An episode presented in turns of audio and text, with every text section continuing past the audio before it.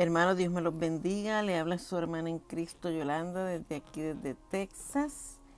Estamos una vez más eh, aquí con la enseñanza del libro de Hechos. Hoy nos toca el día número 14, titulado La actividad propia de cada miembro.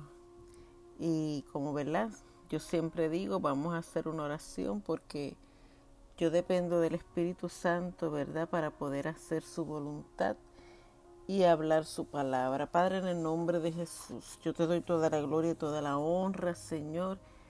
Te pido, Padre, que seas tú, que seas tú, Señor, hablando en el libro de los Hechos, dando este pequeño uh, estudio, Señor y yo te pido, Padre, que las personas, mi Dios, que escuchemos esto, Señor, seamos edificados. Que los corazones, Señor, sean tocados y transformados, porque tu palabra nos retorna tras vacía. Gracias, Espíritu Santo, mi Señor. Gracias porque tú eres bueno. Gracias porque para siempre es tu misericordia, Señor. Y hasta aquí tú nos has traído, hasta aquí tú nos has guardado, Padre. Gracias, Señor, en el nombre de Jesús. Amén y amén. Y como estaba diciendo, ¿verdad? Hoy es el día número 14 del libro de los Hechos que se titula, como dije anteriormente, la actividad propia de cada miembro. Y leemos, ¿verdad? El libro de los Hechos en el capítulo 14 del versículo 8 al 23 y dice así en el nombre del Padre, del Hijo y del Espíritu Santo. Y dice, y cierto hombre de Listra estaba sentado, imposibilitado de los pies, cojo de nacimiento, que jamás habían dado. Este oyó hablar a Pablo, el cual fijando en él sus ojos y viendo que tenía fe para ser sanado, dijo a gran voz, levántate derecho sobre tus pies. Y él saltó y anduvo. Entonces la gente, visto lo que Pablo había hecho, alzó la voz diciendo en lengua licaónica, Dioses bajo la semejanza de hombres han descendido a nosotros. Y a Bernabé llamaban Júpiter y a Pablo Mercurio, porque éste era el que llevaba la palabra. Y el sacerdote de Júpiter, cuyo templo estaba frente a la ciudad, trabajó toros y guirnaldas delante de las puertas y juntamente con la muchedumbre quería ofrecer sacrificios. Cuando lo oyeron los apóstoles, Bernabé y Pablo rasgaron sus ropas y se lanzaron entre la multitud dando voces y diciendo, varones, ¿por qué hacéis esto? Nosotros también somos hombres semejantes a vosotros y os anunciamos que de esta vanidad os ha convertido convirtáis al Dios vivo, que hizo el cielo y la tierra, el mar y todo lo que en ellos hay. En las edades pasadas Él ha dejado a todas las gentes andar en sus propios caminos. Si bien no se dejó a sí mismo sin testimonio, haciendo bien dando lluvias del cielo y tiempos fructíferos, llenando de sustento y de alegría nuestros corazones y diciendo estas cosas difícilmente lograron impedir que la multitud les ofreciera sacrificio. Entonces vinieron unos judíos de Antioquía y de Iconio que persuadieron a la multitud y habiendo apedreado a Pablo lo arrastraron afuera de la ciudad pensando que estaba muerto. Pero rodeándole sus discípulos, se levantó y entró en la ciudad y al día siguiente salió con Bernabé para Derbe. Y después de anunciar el Evangelio a aquella ciudad y de hacer muchos discípulos, volvieron a Listra y a Iconio y Antioquía, confirmando los ánimos de los discípulos, exhortándoles a que permaneciesen la fe y diciéndoles es necesario que a través de muchas tribulaciones entremos en el reino de Dios.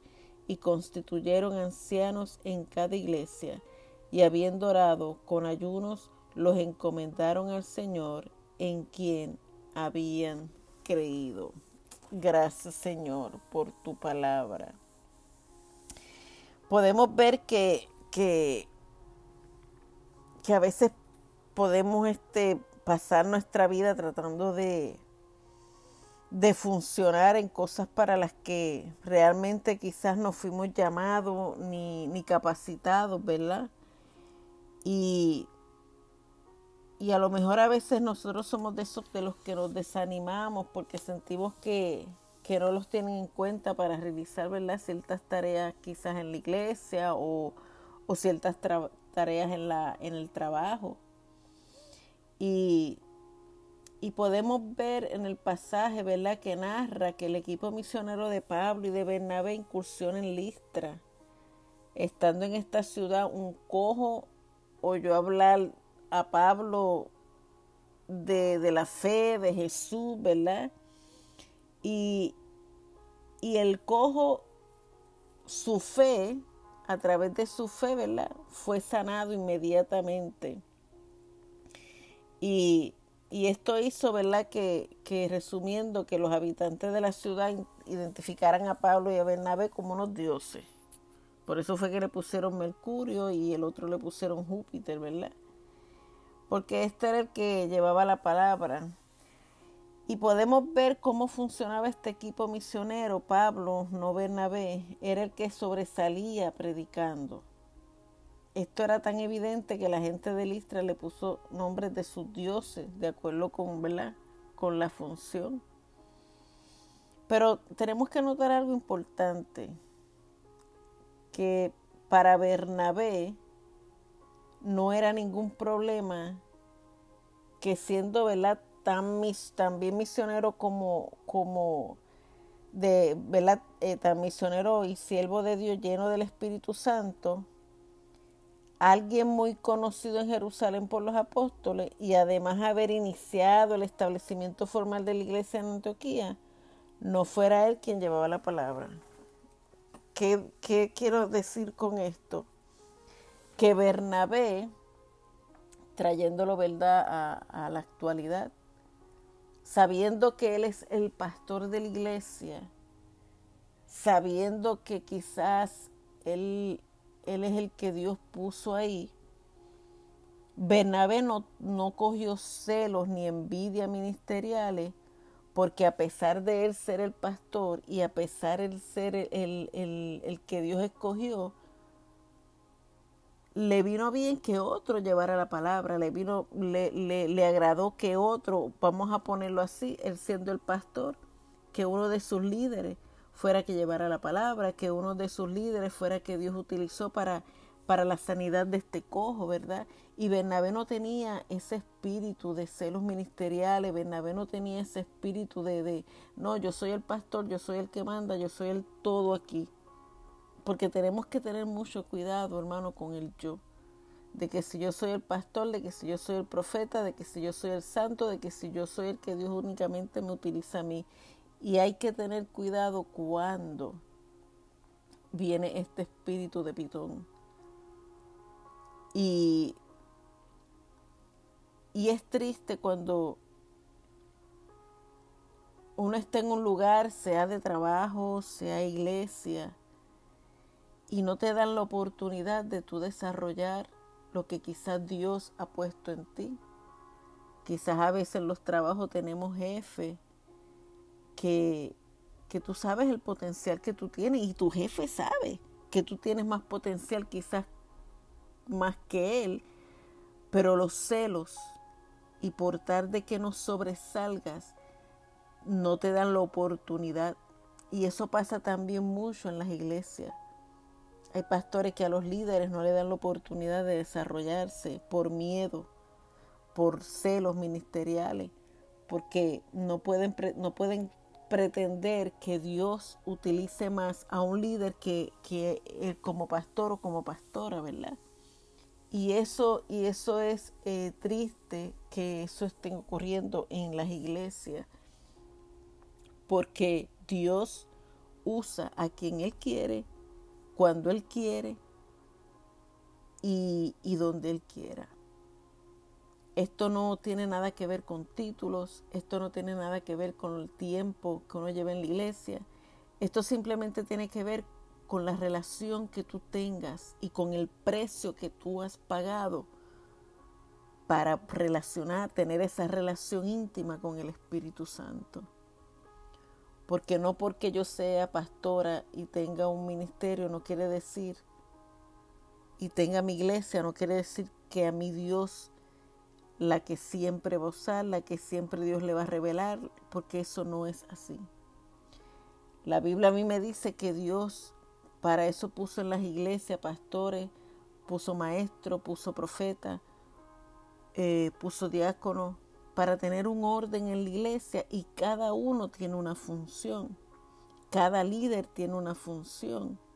Pero cuando, cuando hay un, ¿verdad? Un, pastor que no permite que los líderes se desarrollen por miedo de, pues lamentablemente, ¿verdad? Uno tiene que tomar decisiones o, o ¿verdad? En, el caso de, del que me esté escuchando, si este es tu caso, tienes que tomar decisión y, y salir de ahí porque quizás no, esa misma persona no te va a permitir desarrollar lo que Dios ha, ha establecido para ti y quizá pues verdad el Espíritu Santo quiere moverse a través de ti y pero por los celos ministeriales pues no no lo permiten al igual en un trabajo. Cuando un jefe verdad eh, eh, como dije no te da la oportunidad por miedo a que le quites quizás la posición o por miedo que tú pues eh, seas mejor que él o que ella.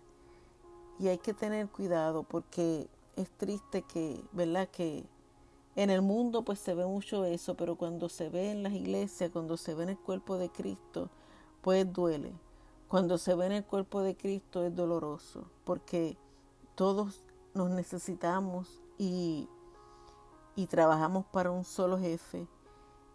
Y Dios puede usar, como dije anteriormente, a quien Él quiera.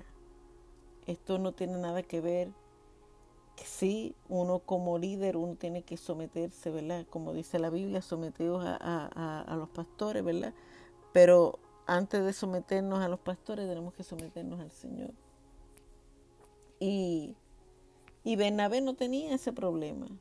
Bernabé era, se puede decir, el pastor, pero esto, él no tenía este problema de que, de que de que el, ¿verdad? Le, le, Pablo pues pues llevara la palabra y, Pablo sea el que, el que Dios utilizara. Y, y esto es un, un, gran ejemplo, en Bernabé podemos ver que es un gran ejemplo de, de humildad, ¿verdad? Y de, y, de, y de, él podía poder entender las funciones del cuerpo de Cristo para, para con nosotros, ¿verdad? Y un pastor que, que tiene líderes alrededor y se goza y le da la oportunidad a los líderes de desarrollarse, de que el Espíritu lo use, mira, es una iglesia donde el Señor hace que crezca, tanto espiritualmente como de miembro. Porque es fácil decir, no, yo me gozo cuando un líder la predica más que yo, pero cuando, cuando el líder quiere hacerlo, él no se lo permite. Y, esta actitud de Bernabé, pues, es un ejemplo, ¿verdad?, a seguir. Y, y dice, ¿verdad?, su actitud y determinación por no hacer las cosas que otro podía hacer mejor, llevó a Pablo a escribir a la iglesia de Éfeso, de que en todo el cuerpo, bien concertado y unido entre sí por todas las coyunturas que ayudan mutuamente. Y dice que según la actividad propia de cada miembro recibe su crecimiento para ir edificándose en amor. Cuando en una iglesia, desde el púlpito, y hablo cuando hablo desde el púlpito, desde el pastor hasta el que lava baño, cuando el pastor reconoce que aunque tú estés lavando baño, yo reconozco que el Espíritu Santo está sobre ti y, y le da la oportunidad, hermano, es una iglesia que prospera, es una iglesia que, que Dios se goza, es una iglesia donde el Espíritu está complaciente y el Espíritu empieza a traer alma y el Espíritu empieza a manifestarse de manera sobrenatural, porque se da cuenta que en esa iglesia, a pesar del orden que hay, a pesar de que sabemos quién es el pastor, quién es la pastora, sabemos que el pastor o la pastora le da la oportunidad a los líderes de desarrollarse espiritualmente, ¿verdad? Y uno de los mayores problemas del cuerpo de Cristo es que sus miembros no se ayudan mutuamente. Unos cogen para la derecha, otros cogen para la izquierda y esto pasa cuando hay una iglesia que a pesar de que está unida hay mucho eh, ataque, hay mucha envidia ministerial. Y en vez de edificarnos, nosotros mismos no, nos apedreamos, nosotros mismos tratamos supuestamente de corregir, pero hacemos que la persona se aleje, hacemos que la persona se aparte. Porque a veces, como decía en el libro de, ¿verdad? De, cuando el Señor le dijo a Moisés que le hablara la piedra, y Moisés vino y le, y le cayó encima, ¿verdad? Y hay a veces que nosotros hacemos eso. A veces Dios te envía a hablarle un alma y nosotros lo que hacemos es que le la apedreamos. Y aunque la bendición quizás fluya, porque en, cuando Moisés, en vez de hablarle a la piedra, le, le, le cayó arriba, le dio, le dio cantazo, el agua fluyó. La bendición salió, porque de la peña salió el agua. Pero eso le costó tanto a Moisés como al pueblo a no entrar a la tierra prometida. Y a veces cuando Dios te envía a hacer algo y te da unas instrucciones y tú haces lo que tú quieras, quizás la bendición en el momento, wow, salió chévere, pero las consecuencias van a venir. Porque cuando Dios te dice, háblale a la piedra, háblale, no le des. Porque vas a traer consecuencias, vas a vivir las consecuencias. Y cuando esto que nos fijamos, esto se debe a que no, nos fijamos en nosotros mismos, en lo que queremos y no en cómo beneficiar al prójimo con la misión que Dios nos asignó. Si Dios me asignó, pues, el ministerio de intercesión, ¿cómo yo puedo beneficiar a los que están, ¿verdad?, en, en mi equipo. Pero lamentablemente cuando no hay apoyo, cuando no tú no tienes eh, ese apoyo de los líderes, pues eh, lamentablemente uno pues, se desanima y, y, y, uno pues espiritualmente uno dice, Dios mío, pero ¿qué voy a hacer? Y esta actitud de verdad dificulta el crecimiento y la edificación de la iglesia, porque el cuerpo de Cristo somos todos importantes. Aquí no hay unos más y otros menos. Aquí todos somos importantes porque cuando, si no reconocemos que todos, desde el pastor hasta el que lava baño, como digo yo, si todos nos reconocemos que sin Dios no somos nadie, porque esto dependemos del Señor, dependemos del Espíritu Santo. Y el crecimiento adecuado de la iglesia requiere cada uno de sus miembros realice de manera adecuada la función.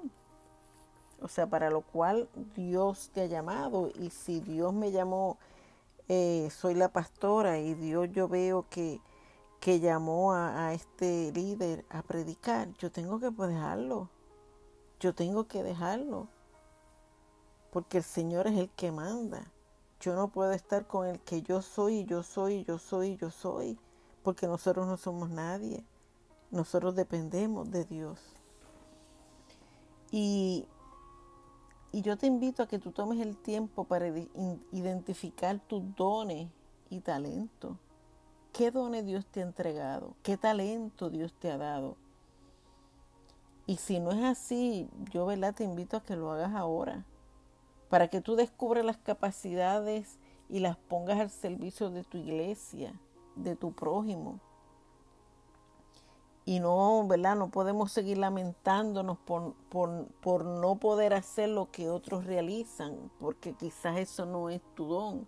Tú tienes que buscar y preguntarle al Señor cuál es el don tuyo y cuál es tu talento, y para qué Dios te, te llamó, para qué Dios te puso donde estás. Y recuerda que el reino necesita de cada uno de los talentos que Dios nos dio. Y recuerden que también que forma, que nosotros formamos parte de un cuerpo en el que tiene que cumplir una función específica. Y mientras otros miembros realzan lo que a ellos les corresponde, nosotros también. Porque esto no, Dios no hace excepción de personas.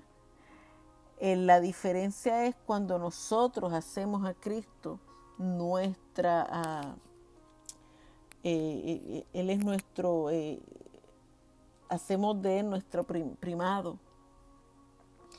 Y, y cuando nosotros podemos entender que necesitamos al Señor, cuando podemos entender que nosotros no podemos tener envidia ministeriales, no importa que tú seas el pastor de la iglesia, no importa que tú seas la pastora, no importa que tú seas la profeta, no importa que tú seas quien sea, todos dependemos de Dios. Y si el Espíritu no está, ninguno de nosotros somos nadie. Por eso es que si tú estás en una iglesia o en un trabajo, que mira, te pisotean, que, que no te permiten hacer a lo que Dios te ha llamado, Pide dirección del Espíritu Santo. Pide dirección y dile, Señor, muéstrame qué tú quieres que yo haga. Porque si tú quieres que yo me mueva, muéstramelo. Si tú quieres que yo salga de aquí, muéstramelo. Y Dios te va a mostrar. Porque Dios no quiere que tú te seques espiritualmente, Dios no quiere que tú te enfríes espiritualmente, Dios quiere que tú sigas hacia adelante. Y Dios en estos tiempos está buscando hombres y mujeres que se atrevan a hablar la palabra realmente de Dios. Aunque vengan a decirte que eso es de los tiempos de antes, nosotros tenemos que seguir hablando de que Cristo viene, de que Cristo está a las puertas, porque esto es un acontecimiento que toda iglesia y todo cristiano estamos esperando. Y pastores que no hablen esto, Dios les va a pedir cuenta. Pastores que no preparen su iglesia para el regreso de Cristo, Dios les va a pedir cuenta. Así que yo te invito que tú tomes de tu tiempo para identificar tus dones y talentos, porque Dios nos va a pedir cuenta de lo que nos entregó. ¿Qué hicimos? ¿Qué hicimos con lo que nos entregó? ¿Lo enterramos como hicieron los de los, de los talentos? Enterraste tus dones, enterraste tus talentos o los pusiste a, producir para el reino de Dios, porque Dios nos va a pedir cuenta. Así que yo te invito, y esto esta, esta enseñanza es cortita, y te invito a que tú le ores a Dios, a que tú le pidas que te muestre el camino por el cual tú tienes que andar, porque es mejor estar bien con Dios que con los hombres. Porque cuando tú te levantas por Cristo, el enemigo se levanta también para enredarte, para hacerte sentir culpable. Pero cuando uno está bien y haciendo la voluntad del Señor, aunque se levante el enemigo y utilice los mismos hermanos de la iglesia, tú tienes que darle cuenta a Dios, tú tienes que hacer lo que Dios así te manda hacer. Así que Padre, en el nombre de Jesús, te doy toda la gloria, toda la honra, Señor. Gracias por esta palabra, Señor han ministrado nuestras vidas, Señor. Los que van a escucharla, Padre, que ministre, que, le, que tú, Señor, les hable, que tú los guardes, les guíe. Y si hay alguien que lo va a escuchar que no conoce de ti, que todavía está en esa indecisión de entregarte su vida, Señor, yo te invito ahí donde tú estás, que tú hagas esta oración conmigo. Padre, en el nombre de Jesús, me arrepiento de todos mis pecados. Te reconozco como mi Rey y mi Salvador. Escribe mi nombre en el libro de la vida, entra en mi corazón, sana mis heridas. Y desde hoy te pido que me ayudes y me enseñes a vivir conforme a tu voluntad. En el nombre de Jesús, gracias Padre, gracias te doy. En el nombre poderoso de Jesús. Amén, amén y amén. Dios me los bendiga, Dios los guarde y será hasta el próximo miércoles. Hermanos, que el Señor me los bendiga. Aquí su hermana en Cristo, Yolanda, desde aquí desde Texas. Como verla todos los miércoles aquí haciendo el estudio del libro de los Hechos y hoy es el día número 15 y se titula Los problemas y las diferencias obran para nuestro bien. Aleluya. Y nos ponemos en oración, ¿verdad? Como siempre digo, que sin el Espíritu Santo, ¿verdad? No podemos lograr hacer absolutamente nada. Padre, en el nombre de Jesús, yo te doy toda la gloria, toda la honra Gracias Espíritu Santo porque tú eres un Dios misericordioso. Gracias porque hasta aquí tú nos has traído, nos has guardado. Gracias porque para siempre es tu misericordia. Te presento ahora, Señor, esta palabra, este pequeño estudio, Señor, que tú me has permitido dar todos los miércoles. Te pido, Señor, los hermanos que van a, dar, a escuchar tu palabra, Señor que toque los corazones, que transforme su mente, Señor. Tu palabra nos retorna tras vacío, Señor, y en algún momento, mi Dios, quizás esta palabra no es para, para mañana cuando la escuchen o esta noche, Señor, pero va a llegar un momento en su vida que esta palabra se va a recordar. Porque a veces tú hablas, Señor, y no, y no es en el momento que vamos a necesitar esa palabra que tú nos entregas pero quizás, Señor, en algún momento o en algún tiempo de nuestra vida, esa palabra va a dar fruto. Así que yo lo pongo todo en tus manos, Señor, y necesito yo de ti. Y ayúdame, Espíritu Santo, ministranos en el nombre poderoso de Jesús. Amén amén. Y como dije anteriormente, hermano, estamos en el día 15 del libro de los Hechos, ¿verdad? Los problemas y las diferencias obran para nuestro bien. Y leemos el, en el capítulo 15 del libro de los Hechos, en el versículo 8 hasta 9. Y dice su palabra en el nombre del Padre, del Hijo y del Espíritu Santo. Y Dios que conoce los corazones, les dio testimonio dándoles el Espíritu Santo lo mismo que a nosotros. Y ninguna diferencia hizo entre nosotros y ellos, purificando la fe, purificando por la fe sus corazones. Y verdad, sabemos que aquí Dios esto hablaba, ¿verdad? De, de, los apóstoles, los ancianos, ¿verdad? Que ellos pues tuvieron eh, una pequeña discusión entre ellos mismos, ¿verdad? Eh, pues porque ellos no podían eh, ver, como dice aquí, este, y se reunieron en el versículo 6, dice, y se reunieron los apóstoles los ancianos para conocer de este asunto. Y después de mucha discusión, Pedro se levantó y les dijo, varones hermanos, vosotros sabéis, como ya hace algún tiempo que Dios escogió que los gentiles oyesen por mi boca la palabra del Evangelio y creyesen.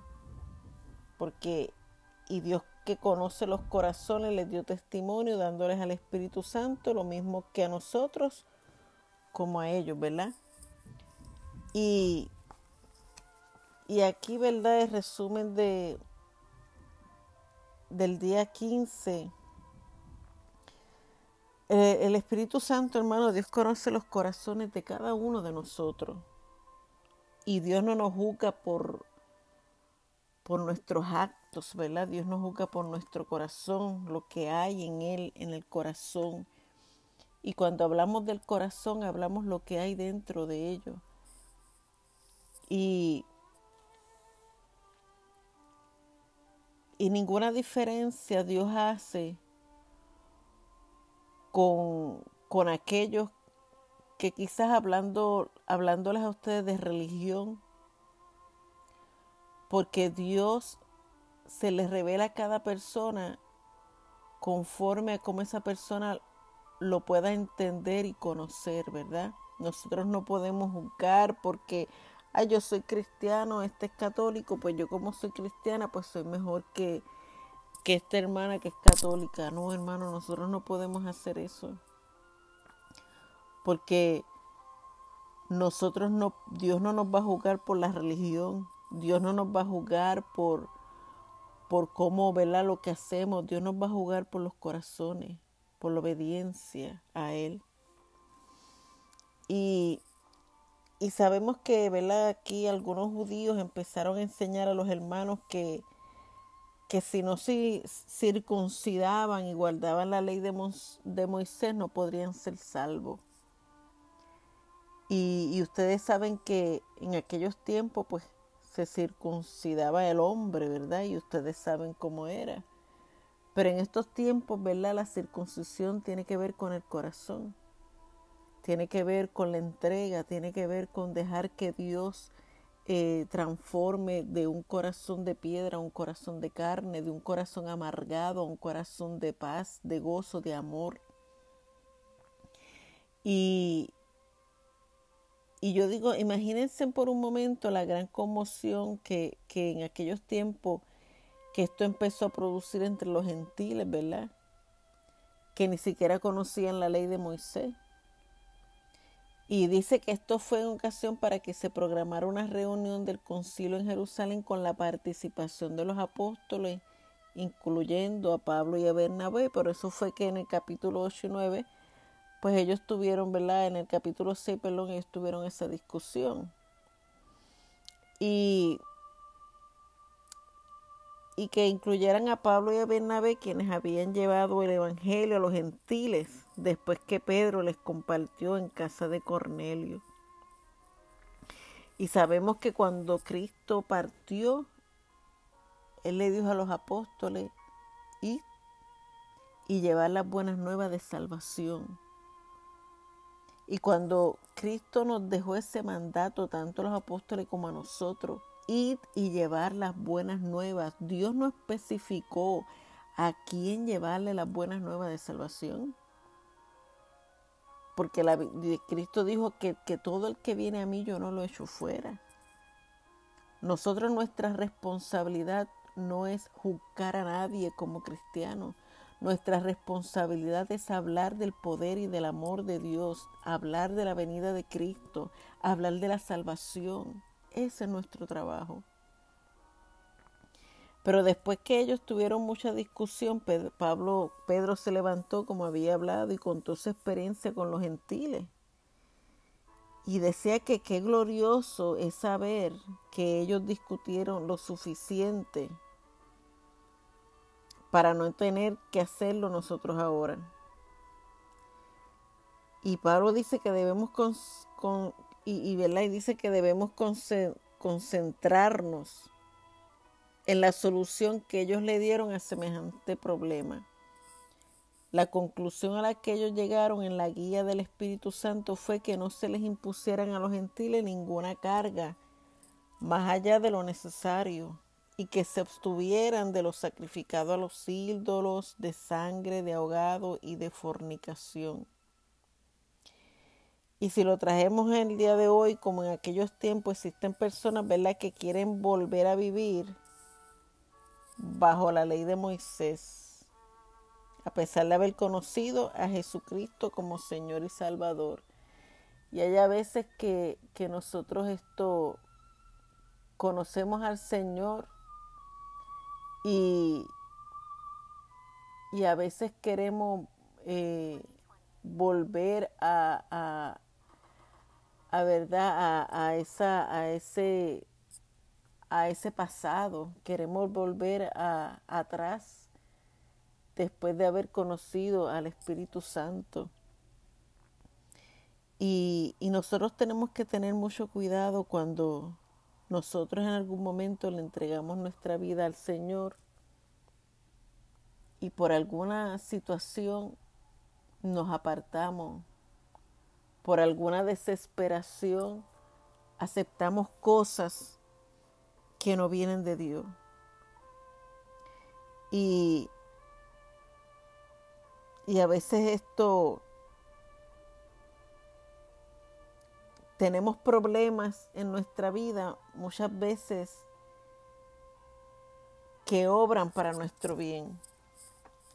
Porque cuando nosotros estamos en el mundo, a veces se nos presentan situaciones que eso nos lleva a conocer a Dios. Y, y cuando quizás pensamos que, que esta situación es para amar, que esta enfermedad quizás pensamos que es para muerte, que esta pandemia quizás es para para algunos pues lamentablemente han partido, ¿verdad? Otros Dios ha permitido que hayan tenido sanidad. Pero situaciones como la que estamos viviendo, muchas veces Dios la permite para que tengamos que buscar de Él. Porque quizás uno dice, esta pandemia me dejó sin trabajo, esta pandemia ya no puedo salir como salía antes.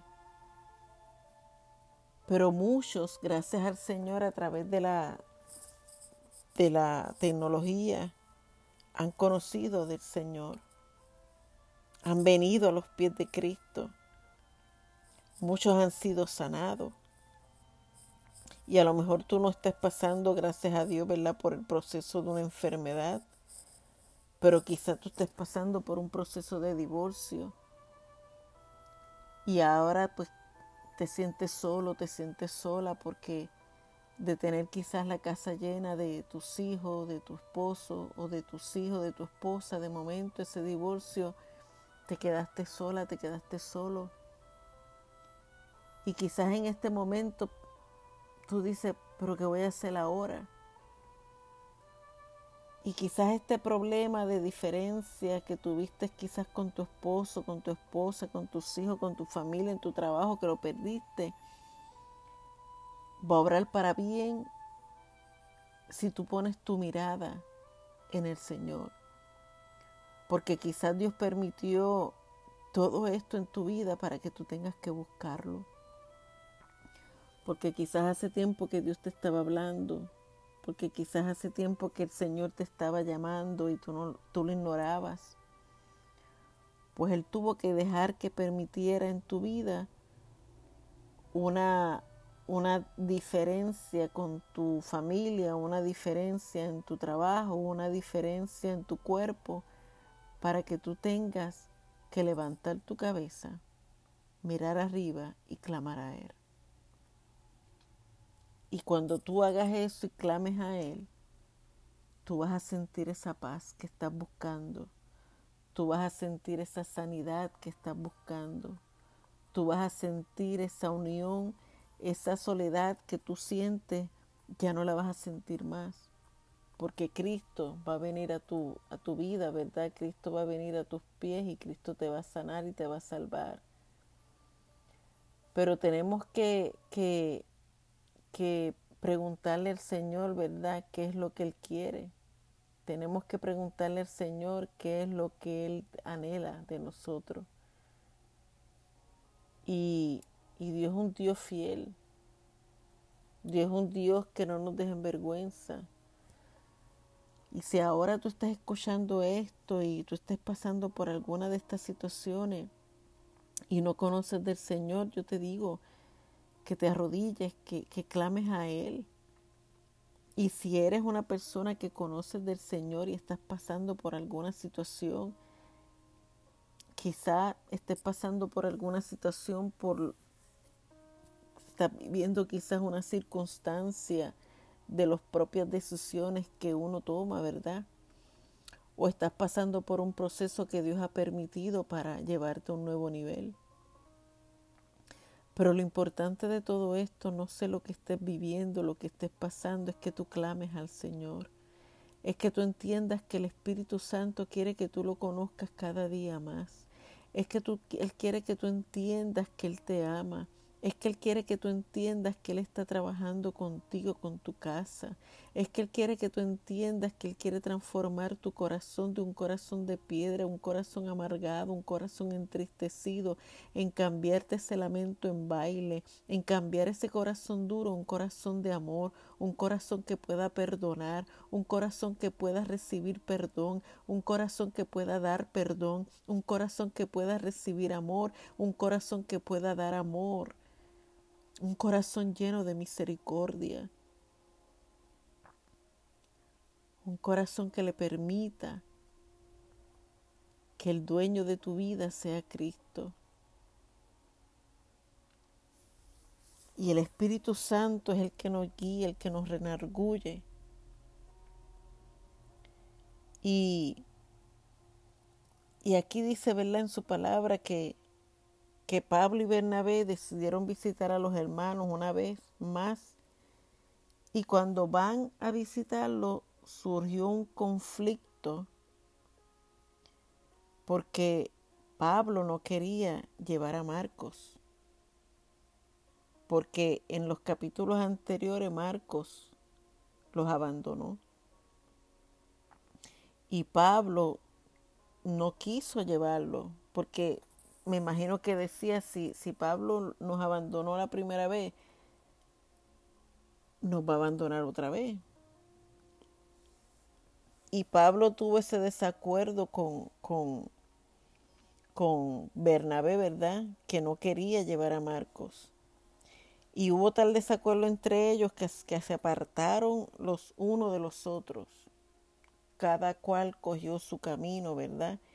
Y Pablo se llevó a Silas y Bernabé siguió con Marcos su camino.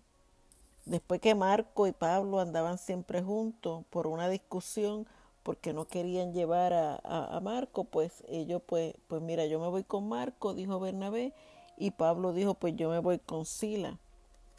Y cada cual siguió su camino, porque a veces cuando tenemos desacuerdo tanto en la familia como en el trabajo, como en la iglesia, pues lamentablemente, y no lo hablamos o no lo discutimos maduramente, ese desacuerdo nos divide, ese desacuerdo hace que, tengamos que, ¿verdad? que separarme.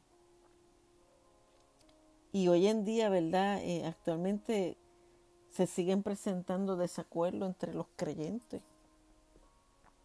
entre lo, lo, entre el pueblo de Dios, porque muchos dicen, pero es que, es que yo no estoy de acuerdo contigo, yo he tenido diferencia con, con mi pastor, y porque somos diferentes, somos estos caracteres diferentes, somos personas diferentes, y no siempre vamos a estar de acuerdo tanto con el pastor como con mi mi, mi esposo, mi esposa, con tus hijos, con, con tu vecino, con compañeros de trabajo. No vamos a estar de acuerdo 100%, pero tenemos que tener la madurez de sentarnos a hablar y que ese desacuerdo no nos separe. Que por un desacuerdo tú no te tengas pleito con tu familia, que por un desacuerdo tú te divorcies, que por un desacuerdo tú tengas que alejarte de los seres que tú más amas. Porque imagínate si Cristo cada vez que, que nosotros hacemos algo que Él no está de acuerdo, Él se separe de nosotros, Él se vaya y nos deje. Imagínese eso. Y nosotros tenemos que tener la madurez suficiente para sentarnos y hablar y, que, y quedar en un acuerdo, ¿verdad? Y, pedirle al Señor que nos ayude, pedirle al Señor que nos guíe, pedirle al Señor que nos dirija. Y, y más tarde, ¿verdad? Vemos que, que después Pablo y Bernabé se encuentran y, y, Pablo pues termina eh, eh, uniéndose con Marcos, porque le, le cogió, ¿verdad? Tuvo misericordia y vio que Marcos pues era útil para el ministerio. Pero yo me pregunto, nosotros como cristianos en estos tiempos, que lamentablemente por desacuerdos se dividen las iglesias. Por desacuerdo hay pastores que sueltan ministerio, hay líderes que sueltan ministerio porque no están de acuerdo quizás con un hermano, quizás con el pastor. Pero tenemos que ser lo suficiente maduro como para sentarnos y hablar y arreglar las cosas, ¿verdad? Porque Dios nos va a pedir cuenta de todo. Dios nos va a pedir cuenta. Y tenemos que aprender a vivir juntos en armonía a pesar yo no estoy quizás de acuerdo con mi hermano, pero tengo que respetar su de la manera en que él piensa, como él tiene que respetar de la manera en que yo pienso. Y el Espíritu Santo es el que juzga, el Espíritu Santo es el que señala, el Espíritu Santo es el que nos renarguye a toda verdad. Y, y yo pregunto, ¿verdad? Y, para que analicemos en algún momento de este caminar de la vida, usted se ha encontrado con, con creyentes que quizás quieran vivir bajo el Viejo Testamento, bajo la ley todavía. Y, y tenemos que tener cuidado, ¿verdad? Porque si hay creyentes que todavía quieren vivir en la ley, pues uno, ¿verdad? Tiene que respetar eso siempre y cuando su creencia no afecte mis creencias, siempre y cuando su creencia no afecte la visión del pastor, ¿verdad? O la visión por el cual Dios nos ha llamado. Pero Dios es el que nos señala, hermano, Dios es el que nos juzga. Nosotros no somos absolutamente nadie para creernos mejor que el otro. Porque todos, todos, todos dependemos del Señor. Aquí no hay unción, aquí no hay ministerio, aquí no hay liderazgo, aquí no habría ni iglesia si no estuviera la persona del Espíritu Santo. Y yo te invito que si tú sabes que tú tienes, como dice la palabra, si tú sabes que tú tienes, que tu hermano tiene algo en contra tuya porque tuvieron alguna indiferencia o, o una discusión, yo te digo hermano que llames, que visites y pidas perdón. Porque nosotros no podemos orar, nosotros no podemos diezmar, nosotros no podemos tomar la Santa Cena si sabemos que hay un hermano que está en contra de nosotros, que está molesto con nosotros. Yo hasta hace poquito tuve que llamar a una hermana, ¿verdad? Para pedirle perdón. Porque esa hermana se sintió ofendida por algo que ella dice que yo dije, que ni me acuerdo, pero el Espíritu Santo me guió a llevar a pedirle perdón. Y yo lo hice, hermano. Porque si yo quiero que Dios me perdone, yo tengo que perdonar. Tenga yo culpa o no tenga culpa. Yo simplemente obedezco a lo que el Espíritu y la palabra me ordenan. Y yo te invito, hermano, que si tú sabes que alguien está molesto contigo, molesta, aún tú sabiendo que esa persona es culpable, yo te invito a que vayas y pidas perdón. Porque el perdón es sanidad para el alma. Y si tú no perdonas, cuando le pidas a Dios perdón, Dios no puede perdonarte.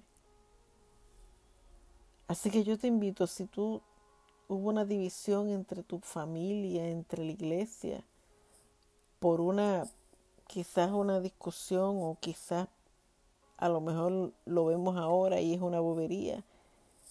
Yo te invito a que hagan las paces, yo te invito a que perdonen, yo te invito a que busquen, yo te invito a que hablen.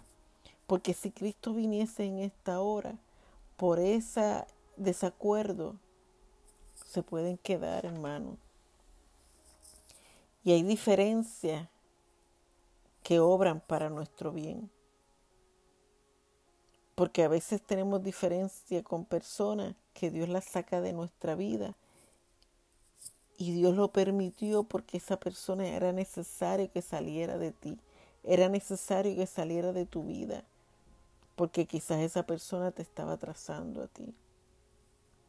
Porque hay situaciones y hay situaciones. Porque a veces Dios te estaba diciendo hace tiempo que tenías que cortar con esa amistad y tú no lo hacías. Pues Dios permitió una situación para que esa amistad saliera de tu vida o tú salieras de la vida de esa persona.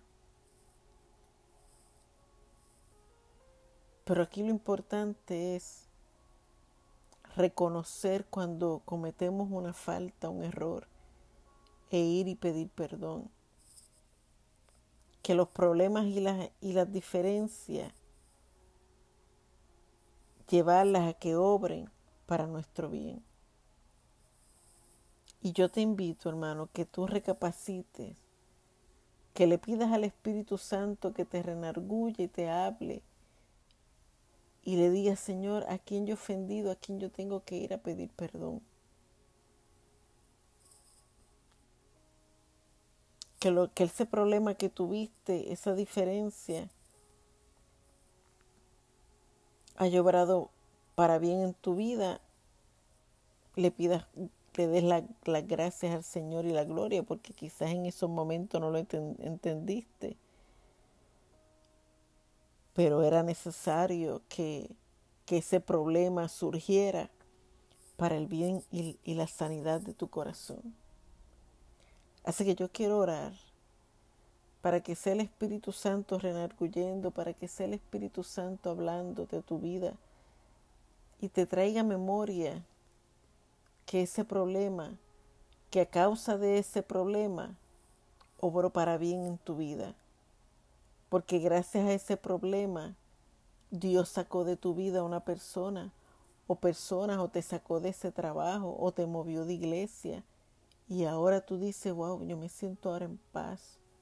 Porque ese problema y esa diferencia obraron para bien en tu vida. Padre, en el nombre de Jesús, yo te doy toda la gloria y la honra. Te doy la gracia. Te doy la gracia por esta palabra, por esta enseñanza, Señor, que primero yo pasé por aquí. Primero, Señor, fui el filtro, tú me ministraste a mí, tú me renarguiste, pasé por una situación que gracias a, esa, a ese problema, Señor, pude resolver y pude aclarar otras cosas. Y de igual manera te pido por cada uno de mis hermanos, Señor, que tú renargulles, que tú hables, que ellos entiendan, Padre, que ese problema les vino para bien. Bendice y glorifícate en tu pueblo, Señor. Bendice y glorifícate en tu pueblo, Espíritu Santo. Te doy la gloria, te doy la honra, Señor. Te doy las gracias, Padre.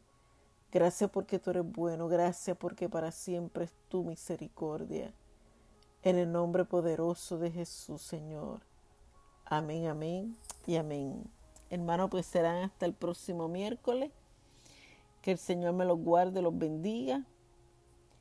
Y si no nos vemos aquí, no nos escuchemos más, nos escucharemos y nos veremos allá arriba en el cielo. Y acuérdense, hermano, Cristo viene. Cristo viene, no sabemos si vendrá esta noche. Así que prepara tu corazón ante su presencia y, y pídele perdón. Y si en algo le hemos fallado, que Él nos perdone. Y espiritualmente no te acuestes, no te acuestes sin orar, no te acuestes sin decirle al Señor que sane tu corazón. Porque no sabemos si esta noche Él viene, como dije anteriormente, o nos mande a buscar, no sabemos. Por eso es que siempre hay que orar antes de acostarse y orarle al Padre, al Hijo y al Espíritu Santo. Dios me los bendiga, Dios los guarde y será hasta el próximo miércoles, si así Dios lo permite. Hermanos, que el Señor me los bendiga. Aquí su hermana en Cristo, Yolanda, desde aquí desde Texas, como verla todos los miércoles aquí haciendo el estudio del libro de los hechos y hoy es el día número 15 y se titula Los problemas y las diferencias obran para nuestro bien. Aleluya. Y nos ponemos en oración, ¿verdad? Como siempre digo, que sin el Espíritu Santo, ¿verdad? No podemos lograr hacer absolutamente nada. Padre, en el nombre de Jesús, yo te doy toda la gloria, toda la honra. Gracias Espíritu Santo porque tú eres un Dios misericordioso. Gracias porque hasta aquí tú nos has traído, nos has guardado. Gracias porque para siempre es tu misericordia. Te presento ahora, Señor, esta palabra, este pequeño estudio, Señor, que tú me has permitido dar todos los miércoles. Te pido, Señor, los hermanos que van a, dar, a escuchar tu palabra, Señor. Que toque los corazones, que transforme su mente, Señor. Tu palabra nos retorna tras vacío, Señor, y en algún momento, mi Dios, quizás esta palabra no es para, para mañana cuando la escuchen o esta noche, Señor, pero va a llegar un momento en su vida que esta palabra se va a recordar porque a veces tú hablas, Señor, y no, y no es en el momento que vamos a necesitar esa palabra que tú nos entregas. Pero quizás, Señor, en algún momento o en algún tiempo de nuestra vida, esa palabra va a dar fruto. Así que yo lo pongo todo en tus manos, Señor, y necesito yo de ti. Y ayúdame, Espíritu Santo, ministranos en el nombre poderoso de Jesús. Amén amén. Y como dije anteriormente, hermano, estamos en el día 15 del libro de los Hechos, ¿verdad? Los problemas y las diferencias obran para nuestro bien. Y leemos en el capítulo 15 del libro de los Hechos, en el versículo 8 hasta 9. Y dice su palabra en el nombre del Padre, del Hijo y del Espíritu Santo. Y Dios que conoce los corazones, les dio testimonio dándoles el Espíritu Santo, lo mismo que a nosotros. Y ninguna diferencia hizo entre nosotros y ellos, purificando la fe, purificando por la fe sus corazones. Y verdad, sabemos que aquí Dios esto hablaba, ¿verdad? De, de los apóstoles, los ancianos, ¿verdad? Que ellos pues tuvieron eh, una pequeña discusión entre ellos mismos, ¿verdad? Eh, pues porque ellos no podían eh, ver, como dice aquí, este, y se reunieron en el versículo 6, dice, y se reunieron los apóstoles y los ancianos para conocer de este asunto. Y después de mucha discusión, Pedro se levantó y les dijo, varones hermanos, vosotros sabéis, como ya hace algún tiempo que Dios escogió que los gentiles oyesen por mi boca la palabra del Evangelio y creyesen. Porque, y Dios que conoce los corazones les dio testimonio dándoles al Espíritu Santo lo mismo que a nosotros como a ellos, ¿verdad?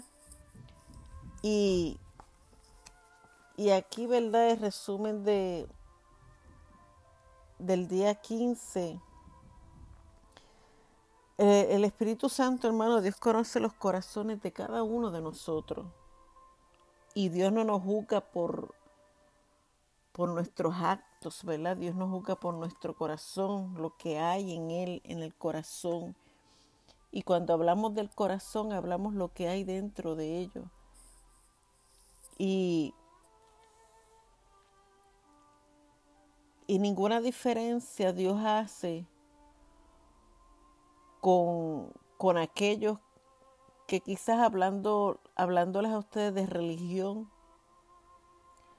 porque Dios se les revela a cada persona conforme a cómo esa persona lo pueda entender y conocer, ¿verdad? Nosotros no podemos juzgar porque ay, yo soy cristiano, este es católico, pues yo como soy cristiana, pues soy mejor que, que esta hermana que es católica. No, hermano, nosotros no podemos hacer eso. Porque nosotros no, Dios no nos va a juzgar por la religión, Dios no nos va a juzgar por, por cómo, ¿verdad? Lo que hacemos, Dios nos va a juzgar por los corazones, por la obediencia a Él. Y y sabemos que, ¿verdad? Aquí algunos judíos empezaron a enseñar a los hermanos que, que si no se circuncidaban y guardaban la ley de, de Moisés no podrían ser salvos. Y, y, ustedes saben que en aquellos tiempos pues se circuncidaba el hombre, ¿verdad? Y ustedes saben cómo era. Pero en estos tiempos, ¿verdad? La circuncisión tiene que ver con el corazón tiene que ver con la entrega, tiene que ver con dejar que Dios eh, transforme de un corazón de piedra a un corazón de carne, de un corazón amargado a un corazón de paz, de gozo, de amor. Y, y yo digo, imagínense por un momento la gran conmoción que, que en aquellos tiempos que esto empezó a producir entre los gentiles, ¿verdad?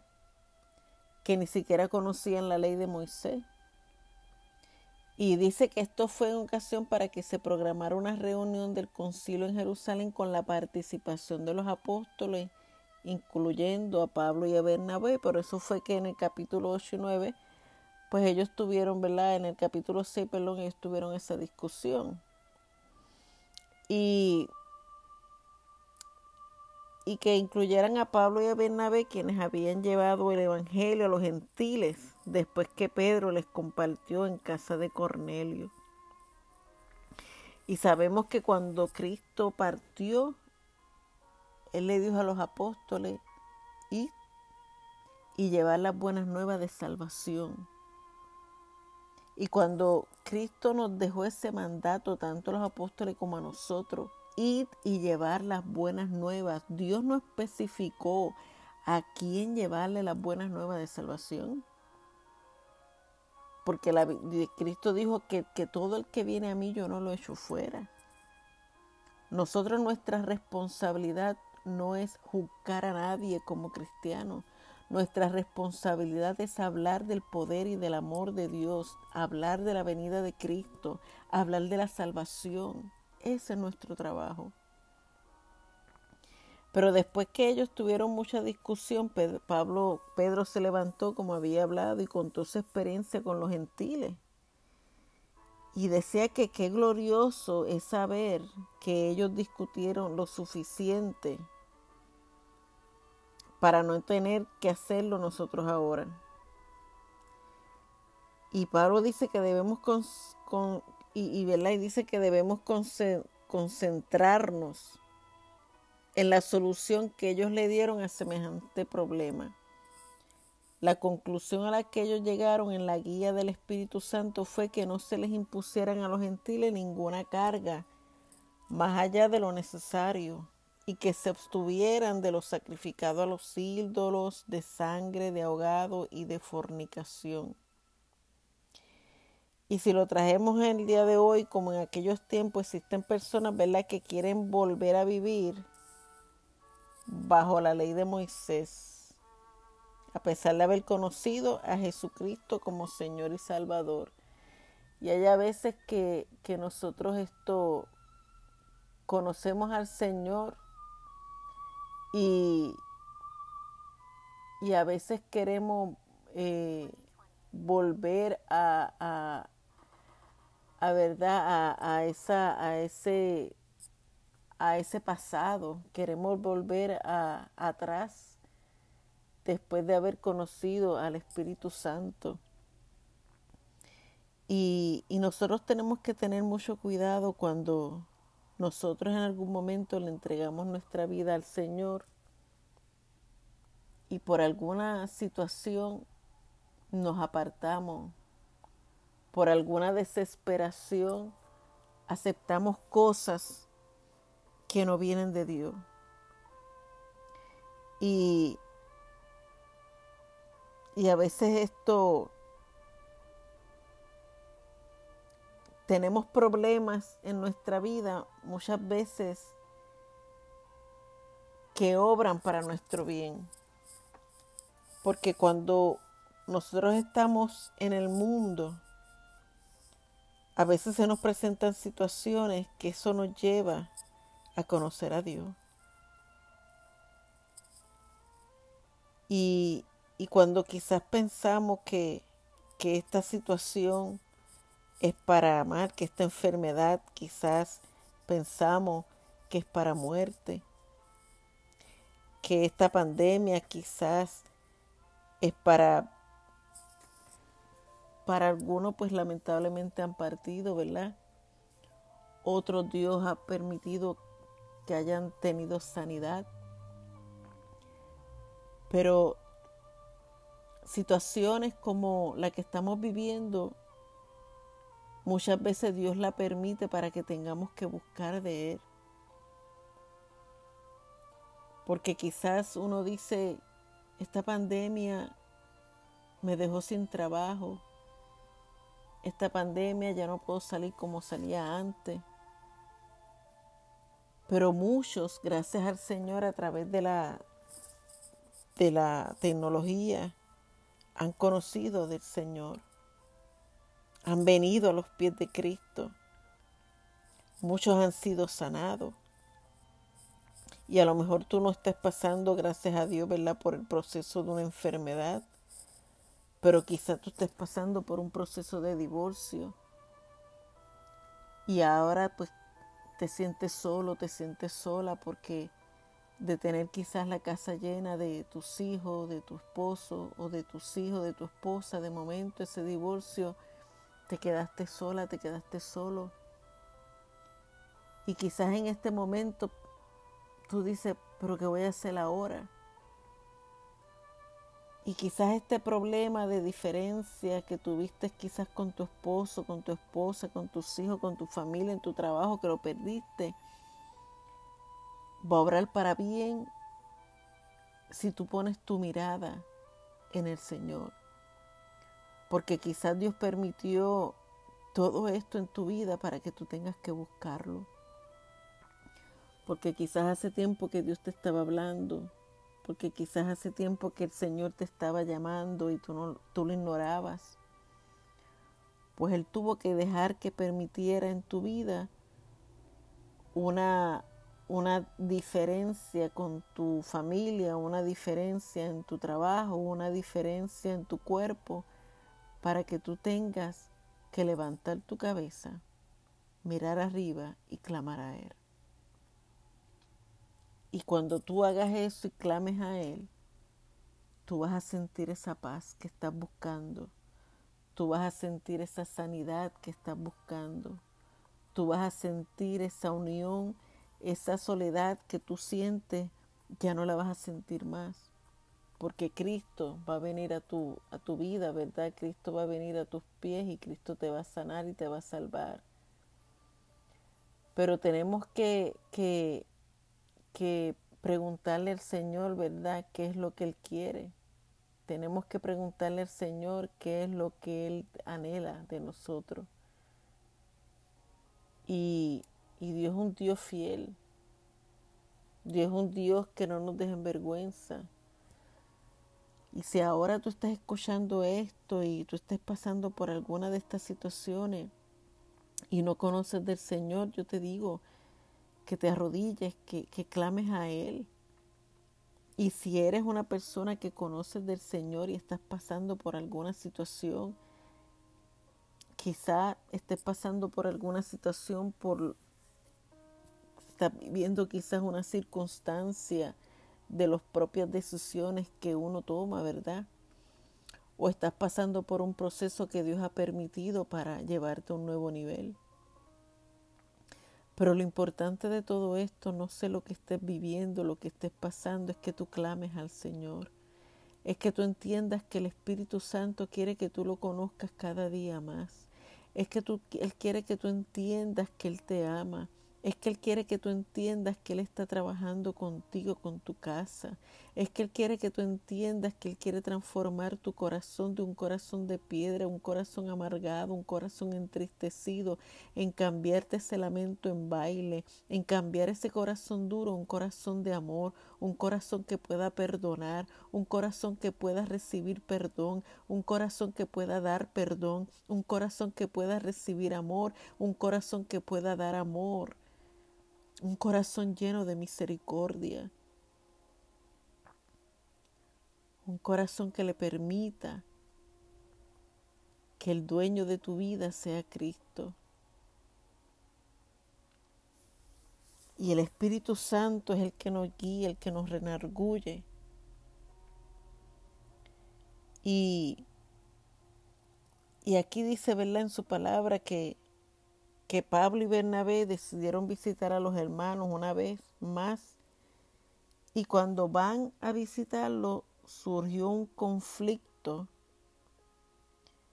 porque Pablo no quería llevar a Marcos porque en los capítulos anteriores Marcos los abandonó.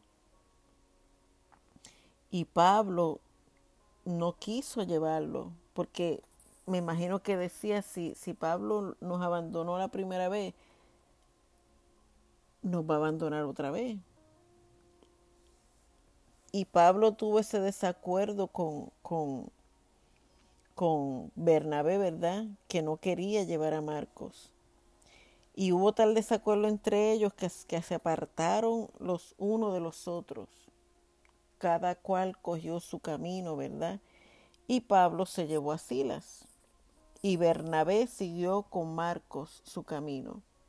Después que Marco y Pablo andaban siempre juntos por una discusión, porque no querían llevar a, a, Marco, pues ellos, pues, pues mira, yo me voy con Marco, dijo Bernabé, y Pablo dijo, pues yo me voy con Sila.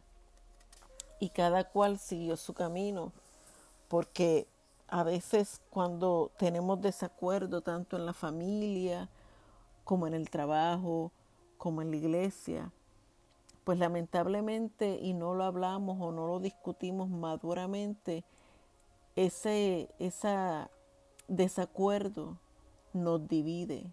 Ese desacuerdo hace que, tengamos que, ¿verdad? que separarme.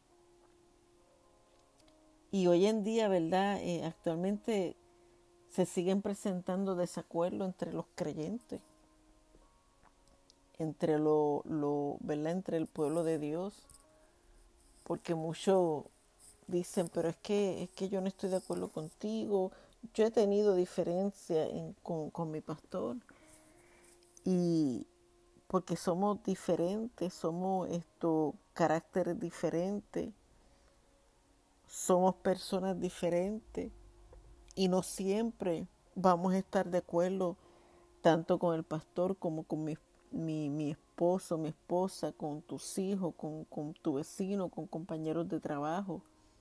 No vamos a estar de acuerdo 100%, pero tenemos que tener la madurez de sentarnos a hablar y que ese desacuerdo no nos separe.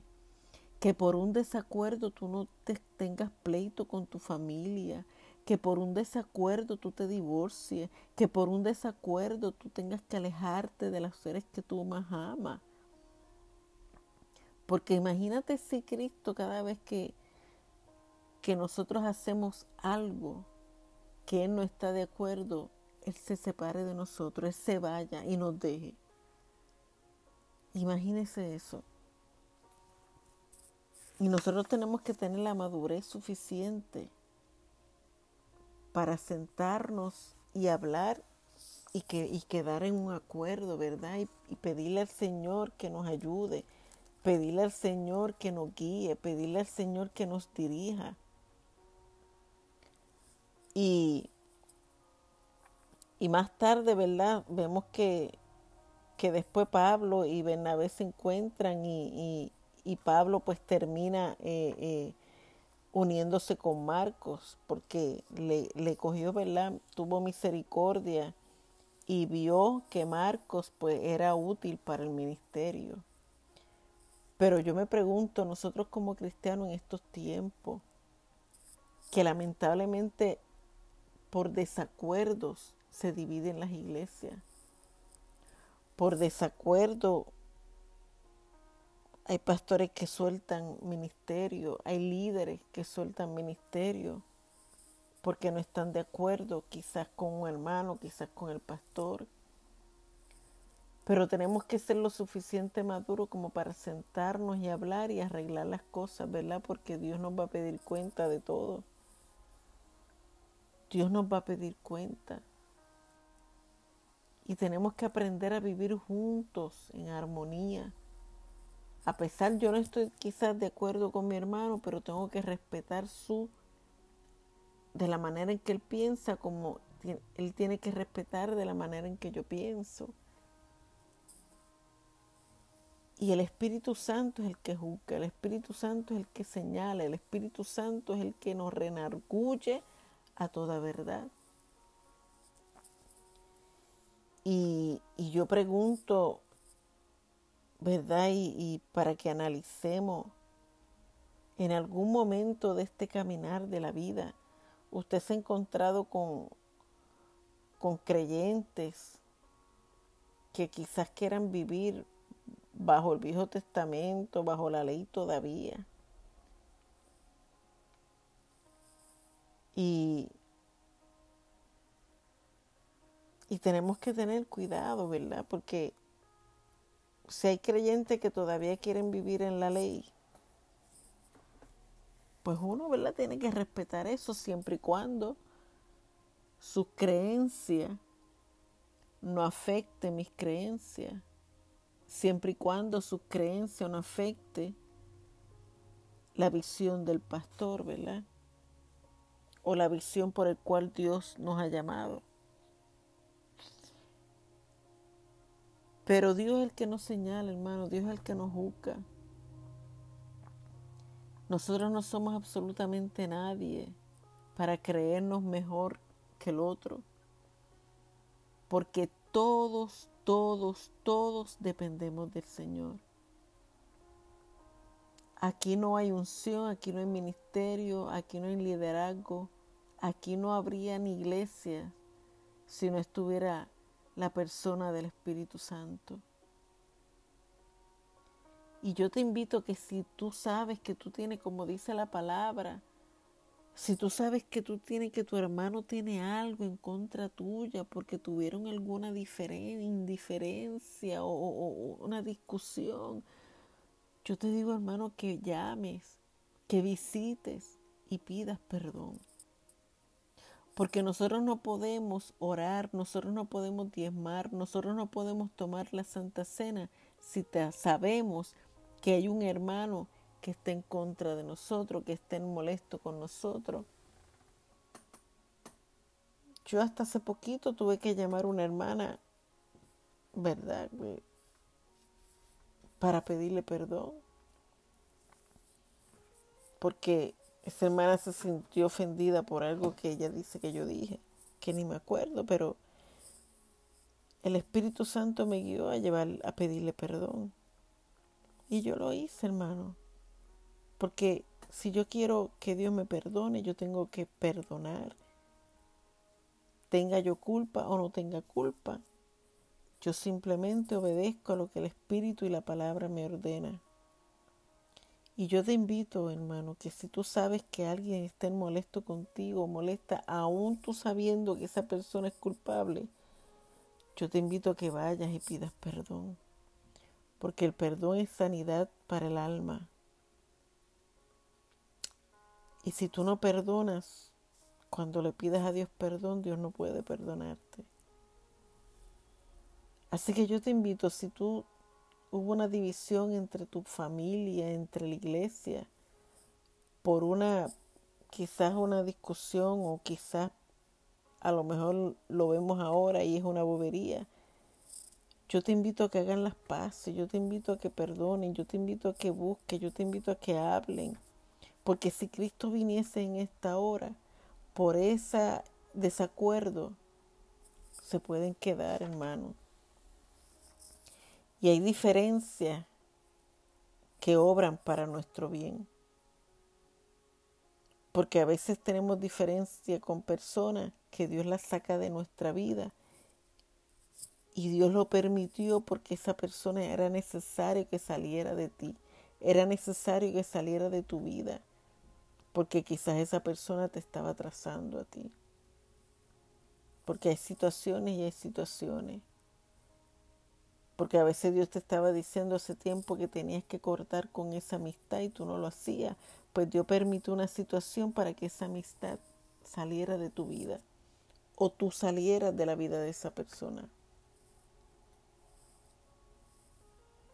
Pero aquí lo importante es reconocer cuando cometemos una falta, un error, e ir y pedir perdón que los problemas y las, y las diferencias,